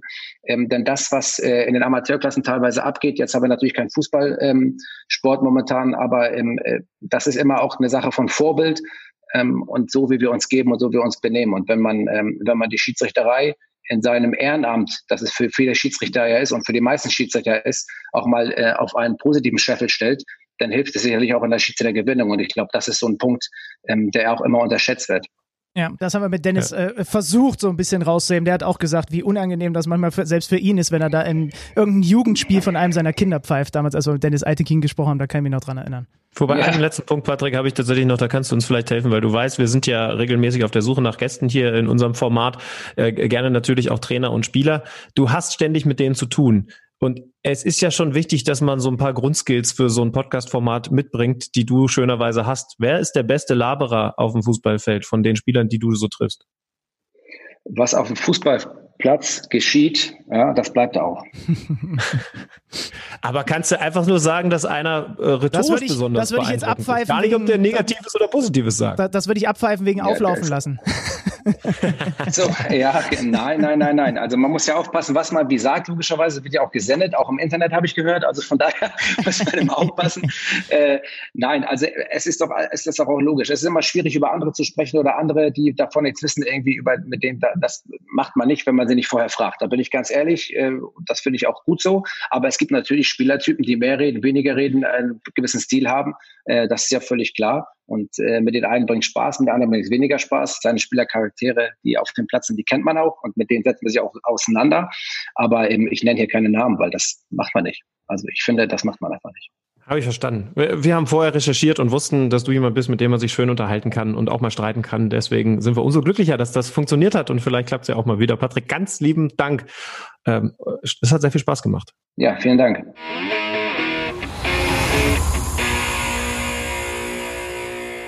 Das war der Ittrich, die alte Laberbacke. Hast du ein bisschen was gelernt? Äh, also hast du mitnotiert? Ich habe nicht gesehen, dass du dir Sachen aufgeschrieben hast, was wichtig wäre, wie wir gehört haben. Ich habe alles hier oben im Oberstübchen jetzt abgespeichert. Das ist das dreckigste Stübchen, das ich kenne. das kann man so sagen. Gut, wir haben über die Kahn-Eiern-Szene schon gesprochen. Wir müssen jetzt mal ausführlich über diesen Abstiegskampf reden, denn das war ja nun Ach so, übrigens, ja, wenn wir gerade dabei sind, Schimmern, wie, wie ist denn die Faszination äh, neun Spiele parallel bei dir abgelaufen am Samstagnachmittag? Du hattest ja gemutmaßt, dass es dann doch an Dramatik aufnimmt? Ja, war, war auch so. Also, ja, ich, ich langweile mich fast schon selber, wenn ich sage, natürlich nicht vergleichbar mit der Szenerie, die wir normalerweise hätten, ohne Corona und mit Zuschauern, aber trotzdem habe ich mitgefiebert, du nicht? Doch, doch. Also ist bei mir genau das gleiche gewesen, hat sich dann auch, auch darüber werden wir gleich noch ein Wort verlieren, in der zweiten Liga zum Beispiel am Sonntag bestätigt. Das ist schon was Besonderes, wenn einfach so viele Spiele parallel sind und halt Auswirkungen auf dem einen Platz sofort auf dem anderen unmittelbar spürbar sind und so weiter. Lass uns mal mit, mit Mainz, Bremen und, und Düsseldorf gegen Augsburg loslegen. Vielleicht mit dem, mit dem Düsseldorfer 1 zu 1 gegen den FCA. Ja, also wir haben festgehalten, das war eine Szene, über die man reden konnte. Ich bin da ein bisschen anderer Meinung als du. Unterm Strich steht ein 1 zu 1 für Düsseldorf. Kann man schon sagen, ne? Für Düsseldorf, weil dieser Punktgewinn, ich fand das ganz interessant, wie dieses Spiel dann noch abgelaufen ist, weil das eben bedeutet, dass man sehr gute Karten mit Blick auf Bremen hat. Gleichzeitig ist aber eben klar, ähm, für Düsseldorf heißt jetzt Relegation oder Abstieg. Ich weiß gar nicht, wie die das aufnehmen, wenn ich jetzt so drüber nachdenke. So klingen normalerweise nur Schlütersche Sprachnachrichten, die ihr eventuell aber, demnächst auch bei Twitter hört. Aber, aber ganz im Ernst, also schwierig. Ich meine, sie haben halt parallel mitbekommen, dass, dass Mainz wegzieht und den Klassenerhalt sichert. Dadurch, dass Augsburg dieses Unentschieden geholt hat, das war auch ganz interessant aus Sicht von Augsburg, muss ich auch erstmal checken, aber die haben dann hinten raus, ich sag mal, eine ruhige Kugel geschoben, um nicht zu sagen, auch ein bisschen Zeit rausholen wollen an Eckfaden dieser Welt, äh, weil sie natürlich gesagt haben, das Unentschieden reicht uns. Während man aus Bremer Sicht sicherlich gehofft hat, dass die noch ein Tor schießen gegen Düsseldorf. Naja, aber, aber da, da, da darf niemand, also wir kommen vielleicht gleich nochmal, ich habe gleich noch einen Satz auch zu, zu dieser Bremer Attitude gegenüber Mannschaften, die ihnen jetzt helfen sollen. Aber du musst ja ganz klar sagen, also Augsburg, da guckst du auf dich, die haben den Klassenhalt perfekt gemacht, die spielen kommende Saison das zehnte Mal in Folge der Fußball-Bundesliga und was die Bremer dann darüber denken, ob du zur Eckfahne gehst oder, oder nicht, ist ja vollkommen wurscht. Die haben jetzt erstmal ihr Saisonziel erreicht. Die Bremer wären froh, wenn sie zu diesem Zeitpunkt in der Lage gewesen wären, durch ein 1 zu 1 in Düsseldorf ihr Saisonziel auch zu erreichen. Von daher, ich bin, ich bin so ein bisschen zwiegespalten und denke immer, Leute, Füße, Füße stillhalten, Füße flach halten, wie ich so schade Aber hat Bremen da was gesagt? Ich habe jetzt nur gesagt, dass sie sicherlich gehofft haben, dass Augsburg auf Sieg spielt. Ja, also keiner von den Verantwortlichen, wobei äh, Florian Kofeld zum Beispiel hat, glaube ich, schon mal so ein wenig in Richtung des kommenden Düsseldorfer Gegners äh, äh, den Druck erhöht, sagen wir mal so. Aber wenn du dann auch dich in sozialen Netzwerken rumtreibst und siehst, was der eine oder andere Bremer Fan, und ich habe ja tatsächlich einige Freunde, bekannte Kollegen, die Bremer sind. Ich habe so das Gefühl, nach der Dortmunder Kaste sind die die zweitstär am zweitstärksten vertretene Kaste im Sportjournalismus in Deutschland, Bremer Fans. Und du musst halt schon einmal festhalten, ja, wenn du zu diesem Zeitpunkt da stehst, fast 70 Gegentore auf dem Konto hast, dann kannst du es irgendwann nicht mehr mit Pech und Verletzungen und sonstigem erklären, sondern dann hast du es das mag jetzt einmal hart klingen und wie gesagt, ich habe viele Bremer, die mir am Herzen liegen, dann hast du es eigentlich, finde ich, auch wenn du die letzten Wochen dir anguckst, mehr verdient abzusteigen als Düsseldorf. Das ist jetzt vielleicht hart, das klingt vielleicht hart, aber wenn du dir anguckst, wie schwer zum Beispiel Düsseldorf zu, zu besiegen ist unter Uwe Rösler, ja, die holen zwar viele Unentschieden, ja, aber wenn du dir die Bilanz anguckst, 14 Ligaspiele unter Rösler, dann haben sie neunmal Unentschieden gespielt, eventuell tut ihnen das noch weh, dass sie da nicht einmal mehr verloren, aber dann vielleicht irgendwo anders mal gewonnen haben. Dazu zwei Siege und nur drei Pleiten. Zeiten. Wenn ich das jetzt einfach mal beides miteinander vergleiche, dann haben die Düsseldorfer es für mich mehr verdient, am Ende in der Relegation zu landen und die Chance noch zu haben auf den Klassenhalt als der SV Werder Bremen in dieser Saison. Das tut weh, weil ich finde, Bremen ist auch ein sympathischer Verein, aber es ist nun mal einfach so. Dieses Gespräch würde ich gerne in einer Woche fortsetzen, weil das ist jetzt für mich zu vorschnell. Also, wenn Düsseldorf das komplett verhaut am letzten Spieltag, äh, ich sage ja nur nach aktuellem Stand. Nach ja. aktuellem Stand finde ich, dass du als Bremer Fan nicht in der Position bist, irgendwas von irgendjemand anderem einzufordern, weil deine Mannschaft oder du als, als SV Werder Bremen hast deinen Job bislang an 33 Spieltagen einfach nicht gemacht. Das ganz definitiv. Eine Sache ist mir bei Düsseldorf aufgefallen, weil irgendwie exemplarisch für diese Wochen, da haben wir noch gar nicht so klar drüber geredet. Uwe Rösler schickt sechs neue im Vergleich zum vorher ja durchaus respektablen 2 zu 2 gegen Leipzig aus Feld in diesem Spiel gegen Augsburg. Und es ist jetzt nun nicht so, dass Düsseldorf da eine komplett gleich starke zweite Elf hat. Das ist eben, wie gesagt, auch nur exemplarisch für ganz viele andere Mannschaften gewesen. Es ist tatsächlich so, ne? Sie müssen rotieren, weil die Belastung im Moment so groß ist. Ich meine, sechs Umstellungen nach einem überraschenden ist ja so, 2 zu 2 gegen den Champions League Anwärter und Champions League Teilnehmer, kann man jetzt sagen. Das ist schon enorm. Diese Mannschaft kriegt dann ein 1 zu 1 auf die Platte, weil sie etwas haben, was Bremen fehlt, nämlich ein absoluter Torgarant. Dieses ja. Tor von Rufen Hennings ist für mich genau dieser Unterschied. Wir schauen gleich ins Bremer Spiel rein, aber das, was Rufen Hennings da gemacht hat, das ist eben ein klassisches Torjäger-Ding. Ich krieg die Chance abzuschließen, hab die Schusstechnik, um das zu tun und netze ein. So, solche Leute hat Bremen, weil Füllkrug halt auch lange verletzt war, im Moment einfach nicht. Ähm, ja, bei Augsburg vielleicht noch ein letztes Wort dazu. Das hat man auch gemerkt. Da sind zwei Spieler, die eigentlich zu gut sind, um mit dem Kampf um den Klassenerhalt zu tun haben. Genau die beiden sind beteiligt am 1-1. Max und Niederlechner äh, haben am Ende für diesen Endstand gesorgt. Die, finde ich, stechen enorm raus bei Augsburg. Da wäre es sehr wichtig, sie zu halten. Aber mal gucken, was da noch so passiert. Ja, wobei Niederlechner zwischendurch ja auch mal so eine Durststrecke drin hatte, aber du hast schon recht, allein durch die Art und Weise, wie er vorne spielt, ist er ja. eigentlich auch für andere Teams prädestiniert, ne? Ja, also das ist eigentlich einer, der also wie gesagt, wenn, wenn Augsburg ihn halten kann, Chapeau. Ich finde Max auch so herausstechend, dass es ein, kann man das vielleicht so sagen, ein großer Erfolg wäre, den längerfristig an den FCA ja, zu binden, ist, weil an sich ist doch, also äh, keine Ahnung, Schalke und Co. Gut, ja, ja, Schalke ja, hat andere Sorgen, aber die müssen doch alle nach ihm die Fühler ausgestreckt ich, haben. Ich habe überhaupt gar keinen, ich, ich verstehe nicht, warum der überhaupt, äh, das klingt jetzt auch hart, aber der hat ja auch in den letzten Saisons schon immer wieder gezeigt, was, dass das eine, ein, ein überdurchschnittlicher Linksverteidiger der Liga ist. Und erzähl mir mal, wie viele überdurchschnittliche äh, äh, Linksverteidiger wir in Deutschland haben, dass der immer noch beim FCA spielt, finde ich auch bemerkenswert. Ja. Haben wir ja auch schon mal drüber gesprochen. Ja, also vielleicht muss man einfach sagen, Respekt, dass er das so tut. Ich habe gerade extra nochmal geschaut, ob er da vielleicht herkommt, ob er kommt aus Viersen, Nordrhein-Westfalen. Also diese Verbindung und diese Treue muss man vielleicht auch einfach mal äh, loben und äh, Respekt rausschicken in Richtung Philipp Max. Äh, denn wie gesagt, da sind wir uns einig, der ist eigentlich von der Qualität her zu gut. Aber kommen wir jetzt zu den Mannschaften, die da immer noch unten kämpfen und die immer noch zittern müssen. Und das ist eben weiter in Düsseldorf, weil es dieses 1 zu 1 gegeben hat und man eben jetzt weiß, ja, eigentlich ähnlich wie in der Champions League, ne? Es reicht ein Unentschieden, weil man vier Tore besser ist als Werder ja. Bremen, die dieses Spiel gegen Mainz verloren haben. Und du sagst das völlig zu Recht? wenn du alles zusammennimmst, völlig zu Recht. Man muss sagen, dass sie sehr, sehr gut begonnen haben. Also sie können da durch Sargent oder Bittenkurt zum Beispiel in Führung gehen. Da dachte ich, oh, guck mal, also die ersten Minuten der Bremer waren wirklich gut. Aber dann hat sich Mainz im Grunde genommen immer weiter reingearbeitet in dieses Spiel. Dann ein total seltsames, was war denn das bitte für ein 1 zu 0 von Quaison? Der Ball ist ewig in der Luft, Gebre Selassie, Sargent, die verwirren sich da irgendwie gegenseitig auf der Linie, dann wird er über die Linie gedrückt, wird dann danach noch geklärt, war aber deutlich hinter der Linie, aber so ein, so ein richtiges Abstiegskampftor, ne? Ja, Standardtor halt, ne? Also war ja irgendwie auch klar, dass Bremen dann so ein Ding kassiert.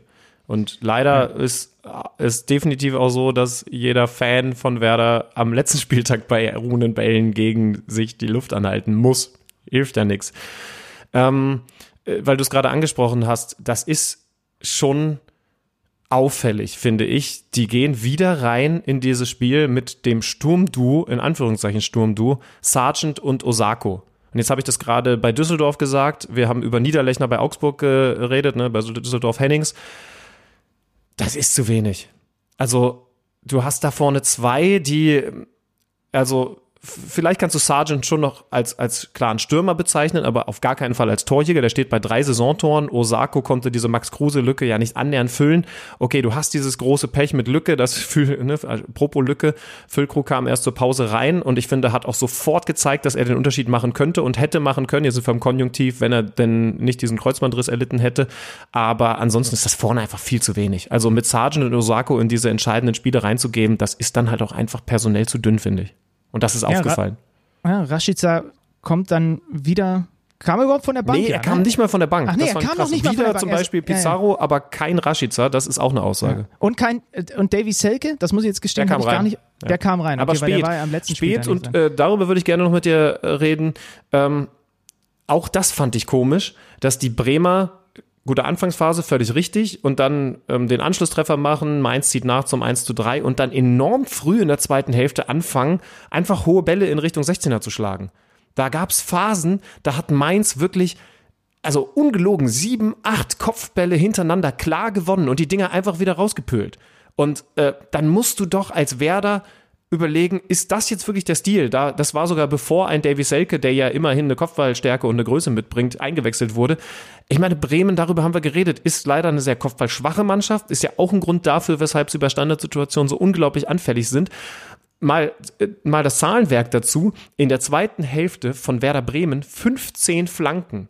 Vergleich zu Mainz insgesamt über 90 Minuten vier Flanken. Kann man jetzt auch sagen, ist das zu wenig, ist das genug? Egal. Aber 15 Flanken alleine in der zweiten Hälfte fand ich von Werder Bremen mhm. enorm auffällig, weil sie dieses spielerische Mittel, sich durchzukombinieren, so früh aufgegeben haben und einfach so ab Minute 70, glaube ich. Da waren noch 20 Minuten zu spielen. Angefangen haben, mit der Brechstange die Dinger vorne reinzunageln, obwohl sie überhaupt nicht die Leute dafür haben. Und das fand ich ein bisschen erschreckend.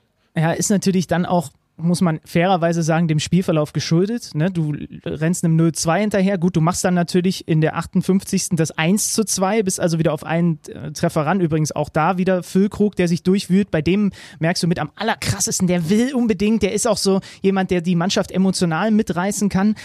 Ja, und dann allerdings musst du ja auch sagen, nach dem 1 zu 2 der Bremer sind die Mainz auch wieder besser geworden. Also auch da hatte Pavlenka ein, zwei Paraden drin, die enorm wichtig waren, weil sonst wäre schon deutlich früher das 3 zu 1 gefallen, als es dann am Ende gefallen ist. Also so eine ganz klare Berg- und Talfahrt, die dann auch die Saison der Bremer irgendwie widerspiegelt. Und kannst du ihnen das vorwerfen, dass sie es nicht versuchen, spielerisch zu lösen? Weil sie haben halt nicht das Selbstvertrauen, um es spielerisch zu lösen. Und dann kommt genau so eine Spielweise bei raus, oder? Du rennst einem Rückstand hinterher, du weißt, du musst eigentlich und dann kommen halt. Aber also es ist jetzt auch nicht so lange also her, dass wir. Das also es ist jetzt nicht so lange her, dass wir darüber geredet haben, dass Bremen jetzt auf einmal auf dem aufsteigenden Ast ist, ne? Also äh, klar, das geht ganz schnell in der Liga äh, und sie haben jetzt am letzten Spieltag auch schon alles andere als überzeugt, aber davor hatten sie Spiele, wo das funktioniert hat. Also ich finde, der SV Werder Bremen ist die Mannschaft mit in dieser Saison, wo du am krassesten merkst, wie sehr die Rübe im Fußball eine Rolle spielt. Die hatten auch in dem Spiel und auch in den Partien davor wieder Situationen, wo du dir denkst, mein Gott, guck mal, wie die sich hinten raus befreien, Druck auflösen, auch über Eggestein, Klaassen, dann Seitenwechsel, wo sie plötzlich mal anfangen zu spielen. Aber das blitzt immer nur auf. Das ist ja zum Beispiel, ich behaupte ja immer, ähm, deswegen ist das mit mir und dem Fußball nie so wirklich was geworden, weil die Rübe so eine große Rolle spielt. Wenn es nur nach den Muskeln. Nee, ich, nee, denke, es, ich den, denke, es ist das Oberstübchen. Wenn es nur nach den Muskeln gegangen wäre, wäre es auch wieder Quatsch. Also, also auch, das ist wirklich, also das ist wirklich die kritisierbarste Aussage. Und es gab ja, schon eine Menge okay, davor, die du je in diesem warte, Podcast warte. getroffen hast. Und, und zwar von vorne bis hinten. Wolltest du gerade wirklich sagen, dass du zu viel einfach, dass zu viel in deinem Kopf passiert ist, weil du dieses, dieses so fantastische Oberstübchen hast, das alle immer zitieren? Und wolltest du dann tatsächlich tatsächlich im zweiten Teil des Satzes, um so ein bisschen von dieser Fehlleistung abzulenken, auch noch, zu, auch noch sagen, dass du eigentlich von den Muskeln her voll am Start gewesen wärst. Also das ist wirklich ein Ding, das muss man sich einrahmen oder dir irgendwie als T-Shirt schenken. Aber lass mich bitte doch mal zurückkommen zu, zu der These, dass die Bremer, dass die Bremer einfach die Mannschaft sind oder die krasseste Mannschaft sind mit in den letzten Wochen, wo du einfach merkst, wenn sie mal ein bisschen Selbstvertrauen getankt haben in einem Spiel, wenn sie dann zum Beispiel mal ein Tor erzielen, dann spielen die auch plötzlich Fußball. Aber das ist so ein gebrechliches, zerbrechliches Gebilde beim SV Werder Bremen und das merkst du in ihrer Spielanlage dann einfach und dann kommen halt diese 15 Flanken raus in der zweiten Halbzeit. Ist erklärbar, stimmt, aber ich fand es trotzdem erschreckend. Wie gesagt, das ab der 80. Minute zu machen, ist immer noch relativ früh, aber sie haben es eben ab der 70. gemacht. Darum kommen diese hohen Werte an Flanken. Ansonsten bist du am Ende bei 8, 9 Flanken und äh, übrigens, ne, da gilt es dann auch wieder, die Tab-Stats zu bemühen. Wann ist eine Flanke eine Flanke?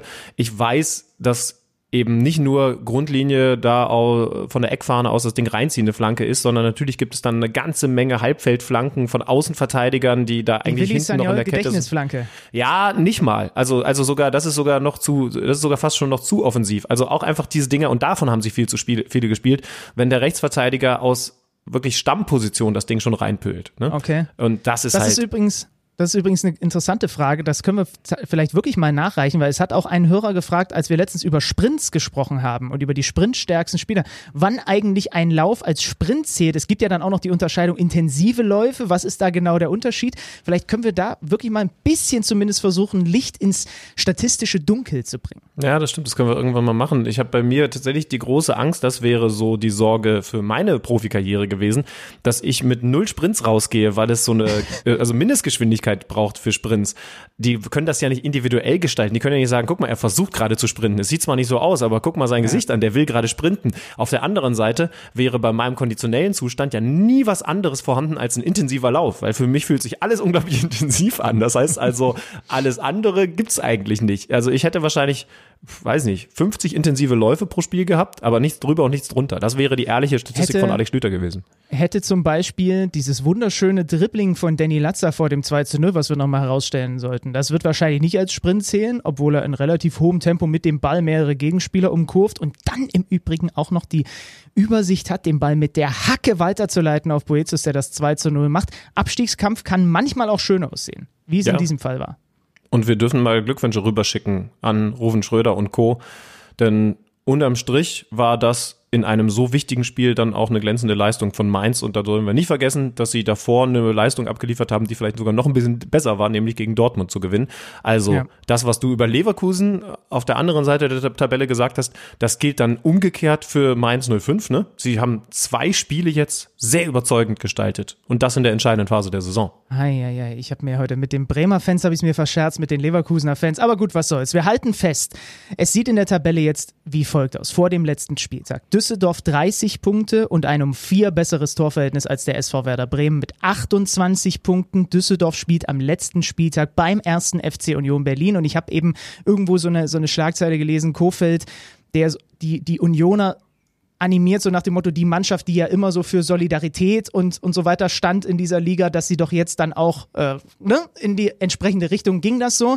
Und die Bremer spielen parallel ähm, am kommenden Wochenende gegen den ersten FC Köln, zu Hause gegen den ersten FC Köln. Das ist eins der schlechtesten Teams seit dem Restart, gleichzeitig aber eins der besten Teams, was wir haben in der Liga bei Standardsituationen, auch wenn sie da, glaube ich, schon länger nicht mehr so wahnsinnig gut performt haben, aber da hast du dann auch Hü oder Hot. Also es kann aus Bremer Sicht gut sein, dass die Kölner überhaupt keinen, keinen, keinen Rhythmus hatten, irgendwie seitdem die Saison wieder läuft.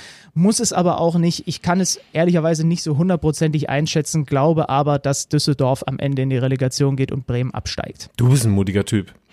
Ähm, ich glaube, dass Köln der leichteste Gegner ist, den man aktuell kriegen kann. Sorry, muss man so klar sagen, ist das schlechteste Noch Team. leichter nach als Schalke?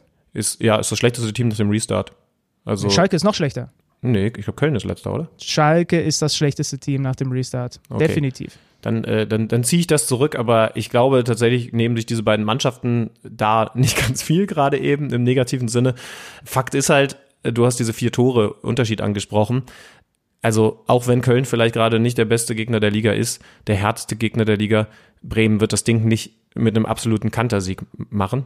Das kann ich mir nicht, nicht, ja. vorstellen. Das heißt, eigentlich ist klar, dass Düsseldorf ein Unentschieden gegen Union Berlin reicht. Und dann, wenn man das sich vor Augen führt, wird es schon verdammt schwer. Und dann wird auch klar, dass das eine alles andere als mutige Aussage von dir gewesen ist. Weil, also klar, Union kann man das schon zutrauen, dass die, also gar keine Frage, ne? Die können definitiv Düsseldorf schlagen. Und alles, was wir von den Unionern kennengelernt haben, und das ist jetzt keine Aufforderung, sondern eine Feststellung, das deutet natürlich darauf hin, dass die sich da nochmal den Arsch aufreißen werden, weil das ist einfach Unioner Spiel. Aber äh, ne, ohne Druck aufzubauen, sondern das kann ich mir zumindest nicht anders vorstellen. Äh, aber die Ausgangssituation für Düsseldorf ist schon verdammt gut. Und dann ist halt die Frage, auf wen treffen sie in der zweiten Liga? Und das ist jetzt dann auch gleich unser Thema, denn in der zweiten Liga gab es einen nicht minder spannenden Spieltag am gestrigen Sonntag.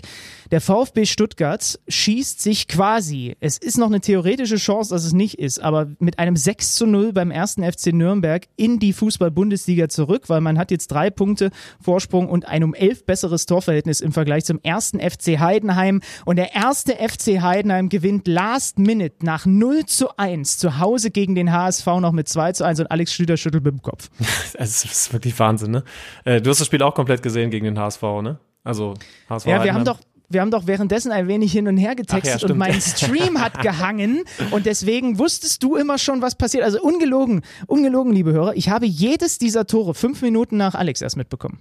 Also, sind wir mal ganz ehrlich, wie war die Situation? Wir haben überlegt, was machen wir heute in dieser Folge? Wir gucken natürlich auch auf die zweite Liga, weil das so spannend ist. Wen können wir eventuell vom Kicker anrufen, der uns da so ein bisschen Licht ins Dunkel bringt? Wir wollen den Bielefeldern gerne nochmal gratulieren. Und ich gebe gerne zu, mit Bielefeld habe ich mich in dieser Saison so wenig beschäftigt, dass ich es auch ganz spannend fände, da mal nachzuhaken bei einem Insider. Was ist das eigentlich genau für eine Truppe? Was ist genau die Stärke? Also grob kann ich das beschreiben. Spielerisch durchaus eine gute Mannschaft mit einem richtig starken Mittelstürmer und einem tollen Trainer. Aber das wäre was wert gewesen. Und dann war unsere Aussage, komm, wenn der HSV wieder Mist macht und jetzt nicht gerade einen deutlichen Sieg gegen Heidenheim holt, dann müssen wir über die reden, weil das ist so eine kuriose Mannschaft. Und dann haben wir nebenher immer so ein bisschen gechattet, nachdem es 1 zu 0 stand, war ich schon fast so ein bisschen der Meinung, okay, der HSV kriegt das Ding hier dann doch jetzt mal glatt gebügelt und dann lassen sie vielleicht über Bielefeld reden. Da kriegen die ein spätes Gegentor, wie zuletzt so häufig. Und du sagst schon, ja komm, wenn die jetzt nur unentschieden spielen, dann, also das ist doch eigentlich schon wieder kurios. Wir müssen über den HSV reden. Lass uns beim Kicker in Richtung HSV durchklingeln. Und dann ist mein Stream schneller als deiner und ich sage, Nee, du schreibst sogar, also die können doch jetzt froh sein, dass sie nicht hinten noch so ein Ding kassiert haben. Und ich schreibe dir nur warte ab, weil ich wusste, du hast es noch nicht gesehen. Und damit war klar, wir müssen über den HSV reden. Und das machen wir jetzt. Ihr wollt auf den Champions League-Sieger tippen? Auf tipico.de geht das ganz einfach. Unter Sportwetten, Fußball, Champions League könnt ihr auf euren Favoriten setzen. Quotenänderungen vorbehalten. Tipico verdoppelt deine erste Einzahlung. Registriere dich noch heute und sichere dir so den Willkommensbonus bis zu 100 Euro. Du erhältst den Bonus sofort nach deiner ersten Einzahlung. 18 plus. Glücksspiel kann süchtig machen. Hilfe unter www.spieleambulanz.de. Wir wollen sprechen über den Hamburger Sportverein. Wir müssen sprechen über den Hamburger Sportverein und das machen wir mit dem Kicker-Reporter, der sich bei diesem Verein so gut auskennt wie niemand sonst, mit Sebastian Wolf. Sebastian, einen wunderschönen guten Tag. Guten Morgen. Morgen, Sebastian. Auch von mir ein Hallo. Äh, wir müssen natürlich auch über das reden, was da passiert ist. Da hat mal wieder das Murmeltier gegrüßt. Man geht in Führung in diesem so unglaublich wichtigen Spiel gegen Heidenheim und am Ende wieder als Verlierer vom Platz. Und das eben nicht gegen irgendwen, sondern gegen die direkten Konkurrenten. Was ist für dich der Grund, dass der HSV dieses Spiel noch verloren hat? Ja, es war ein Abziehbild eigentlich der, der letzten Wochen und ähm, eigentlich war Heidenheim nochmal komprimiert. Alles, was der HSV in dieser Saison gerade ähm, seit Oktober präsentiert hat. Eine ordentliche Anfangsphase, eine Führung, nach, nach der äh, nicht aufs Gaspedal getreten wird, sondern auf die Bremse und zwar mit beiden Füßen. Und ähm, ja, am Ende dann einfach ähm, konnte man eigentlich die Uhr nachstellen, wann die, wann die Tore fallen. Insbesondere nach dem 1 zu 1 war es ein Belagerungszustand. Und es ist sicherlich ähm, überhaupt nicht angebracht, von Pech oder Zufall oder Unglück oder Drama zu sprechen, sondern am Ende, die Decking hat das ähm, vor ein paar Wochen schön gesagt, am Ende kriegt man das, was er verdient. Und ich denke, der HSV kriegt auch gerade das, was er verdient, weil er einfach über, über Monate eine, eine fast desaströse Bilanz hat ähm, seit diesem Traumstart, wo man, wo man ähm, nach elf Spielen äh, auf, auf Platz eins thront und diesem 6 zu 2 gegen Stuttgart war einfach die Punkteausbeute dramatisch schlecht. Es wurde fast gepunktet wie ein Absteiger. Auch jetzt äh, seit Corona. Insofern war das jetzt gestern der Gipfel der Unzulänglichkeiten und die, äh, das Ergebnis einer Entwicklung, die seit, ähm, ja, seit sieben, acht Monaten anhält. Und wie ist die Entwicklung für dich zu erklären, für mich aus der Ferne irgendwie unlogisch, dass dieser Mannschaft vor allem immer wieder das Gleiche passiert, dass man immer wieder Führung aus der Hand gibt? Du hast es ja gesagt gegen Heidenheim, es lag ja in der Luft, dass noch was passiert. Ja, wie ist das erklärbar? Es ist, ähm, man, man, guckt ja in Hamburg weiter zurück und, und ähm, sagt, eigentlich zieht sich das ja schon seit Jahren durch, dass der HSV immer dann nicht da ist, wenn es drauf ankommt. Ich denke trotzdem, dass es ähm, eine andere Situation ist als in der letzten Saison. In der letzten Saison hatte die Mannschaft viele eigene Probleme. Da waren Spieler wie Luis Holtby, wie Pierre-Michel Lasogga, Goto Kosakai, die einfach viele eigene Probleme mit sich rumgeschleppt haben, wo auch die eigene Zukunft am Ende das gesamte Ziel überlagert hat und eigentlich diese Mannschaft kein gemeinsames Ziel mehr hatte. das ist in diesem Jahr anders. Ich denke, dass man, dass man der Mannschaft nicht den Willen absprechen kann. Ähm, wenn man in die Spieler reinhört, wenn man so, wenn man das auch sieht, dann ist da ist das schon dieses gemeinsame Ziel. Aber es, es fehlt oft eine Strategie. Dieter Hacking wird ja gerühmt dafür, dass er eigentlich, ähm, egal auf welcher Station er war, dass es ihm immer gelingt, eine Mannschaft hinter sich zu versammeln und dass dann eigentlich immer ähm, eine große Einheit da ist. Das würde ich jetzt auch so sehen und, und so beobachten. Auffällig ist aber, dass sich einfach viele Gegner ab Herbst auf den HSV eingestellt hatten und wussten, wie man den HSV zu bespielen hat, dass der HSV darauf keine Lösung gefunden hat. Und Auffällig ist halt auch, wenn dann der HSV ein Spiel dominant begonnen hat, trotzdem noch oder in Führung lag und der Gegner das System umgestellt hat, ähm, dann ist es dem HSV samt Trainerteam nicht gelungen, Lösungen darauf zu finden. Und ich denke gestern, das war exemplarisch. Ähm, Dieter Hecking hat eine Dreierkette angeordnet, hat den Gegner damit zunächst mal überrascht mit einer, mit einer sehr kompakten Spielweise. Daraus hatten sie eine äh, große Spielkontrolle. Aber als dann Heidenheim mit jedem Wechsel sein Spiel verändert hat, ähm, hat der HSV keine Mittel mehr gefunden. Und plötzlich war es dann eigentlich ein, ein Spiel, das völlig unter Kontrolle war. Ich würde sagen, 60, 65 Minuten lang ist gekippt und man konnte eigentlich dabei zugucken, wie der HSV immer weiter hinten reindrängt. Und ja, ich muss ehrlich sagen, ich habe ich hab darauf gewartet, weil es war irgendwie, es lag in der Luft. Es war kein Zufall, es war kein Unglück, es lag in der Luft. Im Endeffekt haben wir jetzt einen Running Gag in Hamburg. Kommt die Nachspielzeit, kommt irgendwann das Gegentor. Vor allen Dingen dann, wenn man in Führung gelegen hat was ich aus der Distanz mitbekomme, ist Häme für die Mannschaft, für genau diese Situation. Leidende mhm. HSV-Fans, die sind das schon so ein bisschen gewohnt. Aber weil du es gerade selber so ein bisschen angedeutet hast, wer für mich zumindest das, was ich wahrnehme, relativ wenig im Fokus steht, ist Dieter Hecking, ist der Trainer. Siehst du das auch so? Bekomme ich das falsch mit? Und vor allen Dingen müsste man nicht auch bei ihm ansetzen, wenn solche Sachen wie gegnerische Systemumstellungen überraschen immer wieder, wenn sowas immer wieder passiert? Das stimmt, medial und in der Stadt und von, von den Fans wird das nicht so bewertet. Da wird Dieter Hecking halt als die, als die große Lichtgestalt äh, eigentlich dargestellt und es wird halt auch gesagt, wenn der es nicht schafft, wer denn dann? Und tatsächlich hat man ja in Hamburg nach dem, nach dem Versuch jetzt mit zwei jüngeren Trainern oder, oder unerfahreneren Trainern wie, wie Christian Titz und Hannes Wolf im Sommer gezielt auf diese Karte Erfahrung gesetzt. Also das wurde ja noch von Ralf Becker und Bernd Hoffmann vorbereitet. Jonas Bolt hat dann nach seiner Intronisierung ähm, diese Personalie abgewickelt und ja auch diesen Weg quasi geteilt und hat gesagt, okay, das ist richtig. Man hat halt gedacht, dass es, dass es reicht, ähm, eine Mannschaft mit, mit viel Qualität zusammenzustellen und dann einfach einen Trainer zu haben, der diese Ruhe ausstrahlt, der diese Ausstrahlung hat, der gerade in, in, dem, in, in Hamburg, wo ja die Erwartungen natürlich größer sind als in Heidenheim, ist ja ganz klar, dass der HSV gestern mehr zu verlieren hatte als der Gegner. Das kann man auch gar nicht wegdiskutieren, aber man hatte halt einfach äh, die Erwartung, Dieter Hacking mit seiner Ruhe und seiner Ausstrahlung wird das moderieren. Und das hat ja auch anfangs gut funktioniert. Aber ähm, was mir halt bei Dieter Hacking tatsächlich ein Stück weit gefehlt hat, war, als dann äh, viele andere Trainer den HSV ausgelesen hatten, dass dieser Plan B fehlt oder dass halt auch oft im Spielplan B fehlte. Und ähm, ich glaube, in Hamburg ist die Verzweiflung einfach im Umfeld und bei den Fans inzwischen so groß, dass man, dass man nicht wieder auf den Trainer gehen will und nicht wieder sagen will, Mann, wir können doch nicht schon wieder jetzt den Trainer freuen. Das ist doch, ist doch der erfahrene Dieter Hacking, ja, klar, immer nach dem Trainer zu gucken, ist sicherlich, das, sicherlich nicht das richtige äh, Mittel und hat den HSV auch dahin geführt, wo er jetzt steht. Aber ähm, aus meiner Sicht nimmt das nicht Dieter Hacking aus der Verantwortung. Weil ähm, wenn sich immer, die, immer wieder dieselben Probleme wiederholen und, und nicht abgestellt werden können, dann ist man natürlich auch irgendwann beim Trainer angekommen, ganz klar. Ohne dass man ihn jetzt als Alleinschuldigen hinstellt. Das äh, möchte ich natürlich auch betonen. Jetzt ist die Relegation ja noch möglich. So ist es ja nicht. Aber es ist eben nicht mehr in der Hamburger Hand. Ähm, sondern es kommt darauf an, was die Heidenheimer da am letzten Spieltag machen. Jetzt angenommen mal, das geht wirklich schief mit dieser Relegation, mit dem Aufstieg. Was bedeutet das für den HSV, wieder noch ein Jahr in der zweiten Liga zu verbleiben?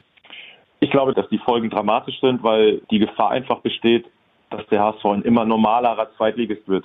Im ersten Jahr war es eine Sensation, der große HSV in der zweiten Liga dann okay, jetzt ist es halt ein zweites Jahr und wir kennen die Geschichte von Kaiserslautern, von 1860 München, vom VfL Bochum. Es gibt genug Beispiele von, die sind natürlich nicht so groß gewesen, die Vereine, hatten nicht diese Strahlkraft wie der HSV, aber waren ja im Prinzip, als sie abgestiegen sind, gefühlt auch zu groß für die zweite Liga.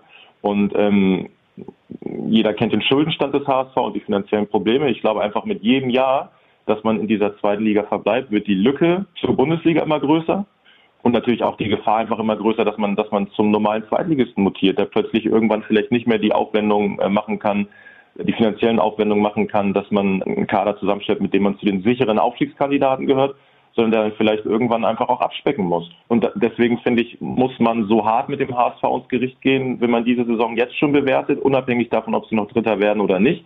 Man darf halt nicht vergessen, dass dieser Kader letztes Jahr knapp gescheitert ist, unheimlich aufgemotzt wurde. Also dass, dass richtig nochmal der Etat hochgefahren wurde, dass im Winter mit Jordan Bayer, mit Joel Poyampolo und äh, Louis Schaub nochmal drei Bundesligaspieler dazugeholt wurden. Also ich denke, äh, da jetzt zu sagen, der Kader ist nicht ausreichend, äh, würde, würde, in die, würde in die falsche Richtung führen. Es gibt natürlich Kritiker, die sagen, was wollen Sie mit diesem Kader in der Bundesliga? Den kann man recht geben. Natürlich ist das noch kein Bundesliga-Kader, aber letztlich muss man den HSV bewerten in dem Umfeld, in dem er sich augenblicklich befindet. Das ist die zweite Liga. Und wenn ich mir die Zweitliga-Kader ansehe, in der Konkurrenz, in der sich der HSV bewegt, dann ist der Kader natürlich allemal tauglich, um souverän aufzusteigen. Puh. Da ist Druck auf dem Kessel. Letzter Spieltag HSV gegen Sandhausen. Man muss sagen, Heidenheim hat sicherlich kein leichtes Los gegen Bielefeld, die durch sind, aber natürlich eine enorme spielerische Klasse mitnehmen. Danke für deine Einschätzung, Sebastian. Gerne. Ciao.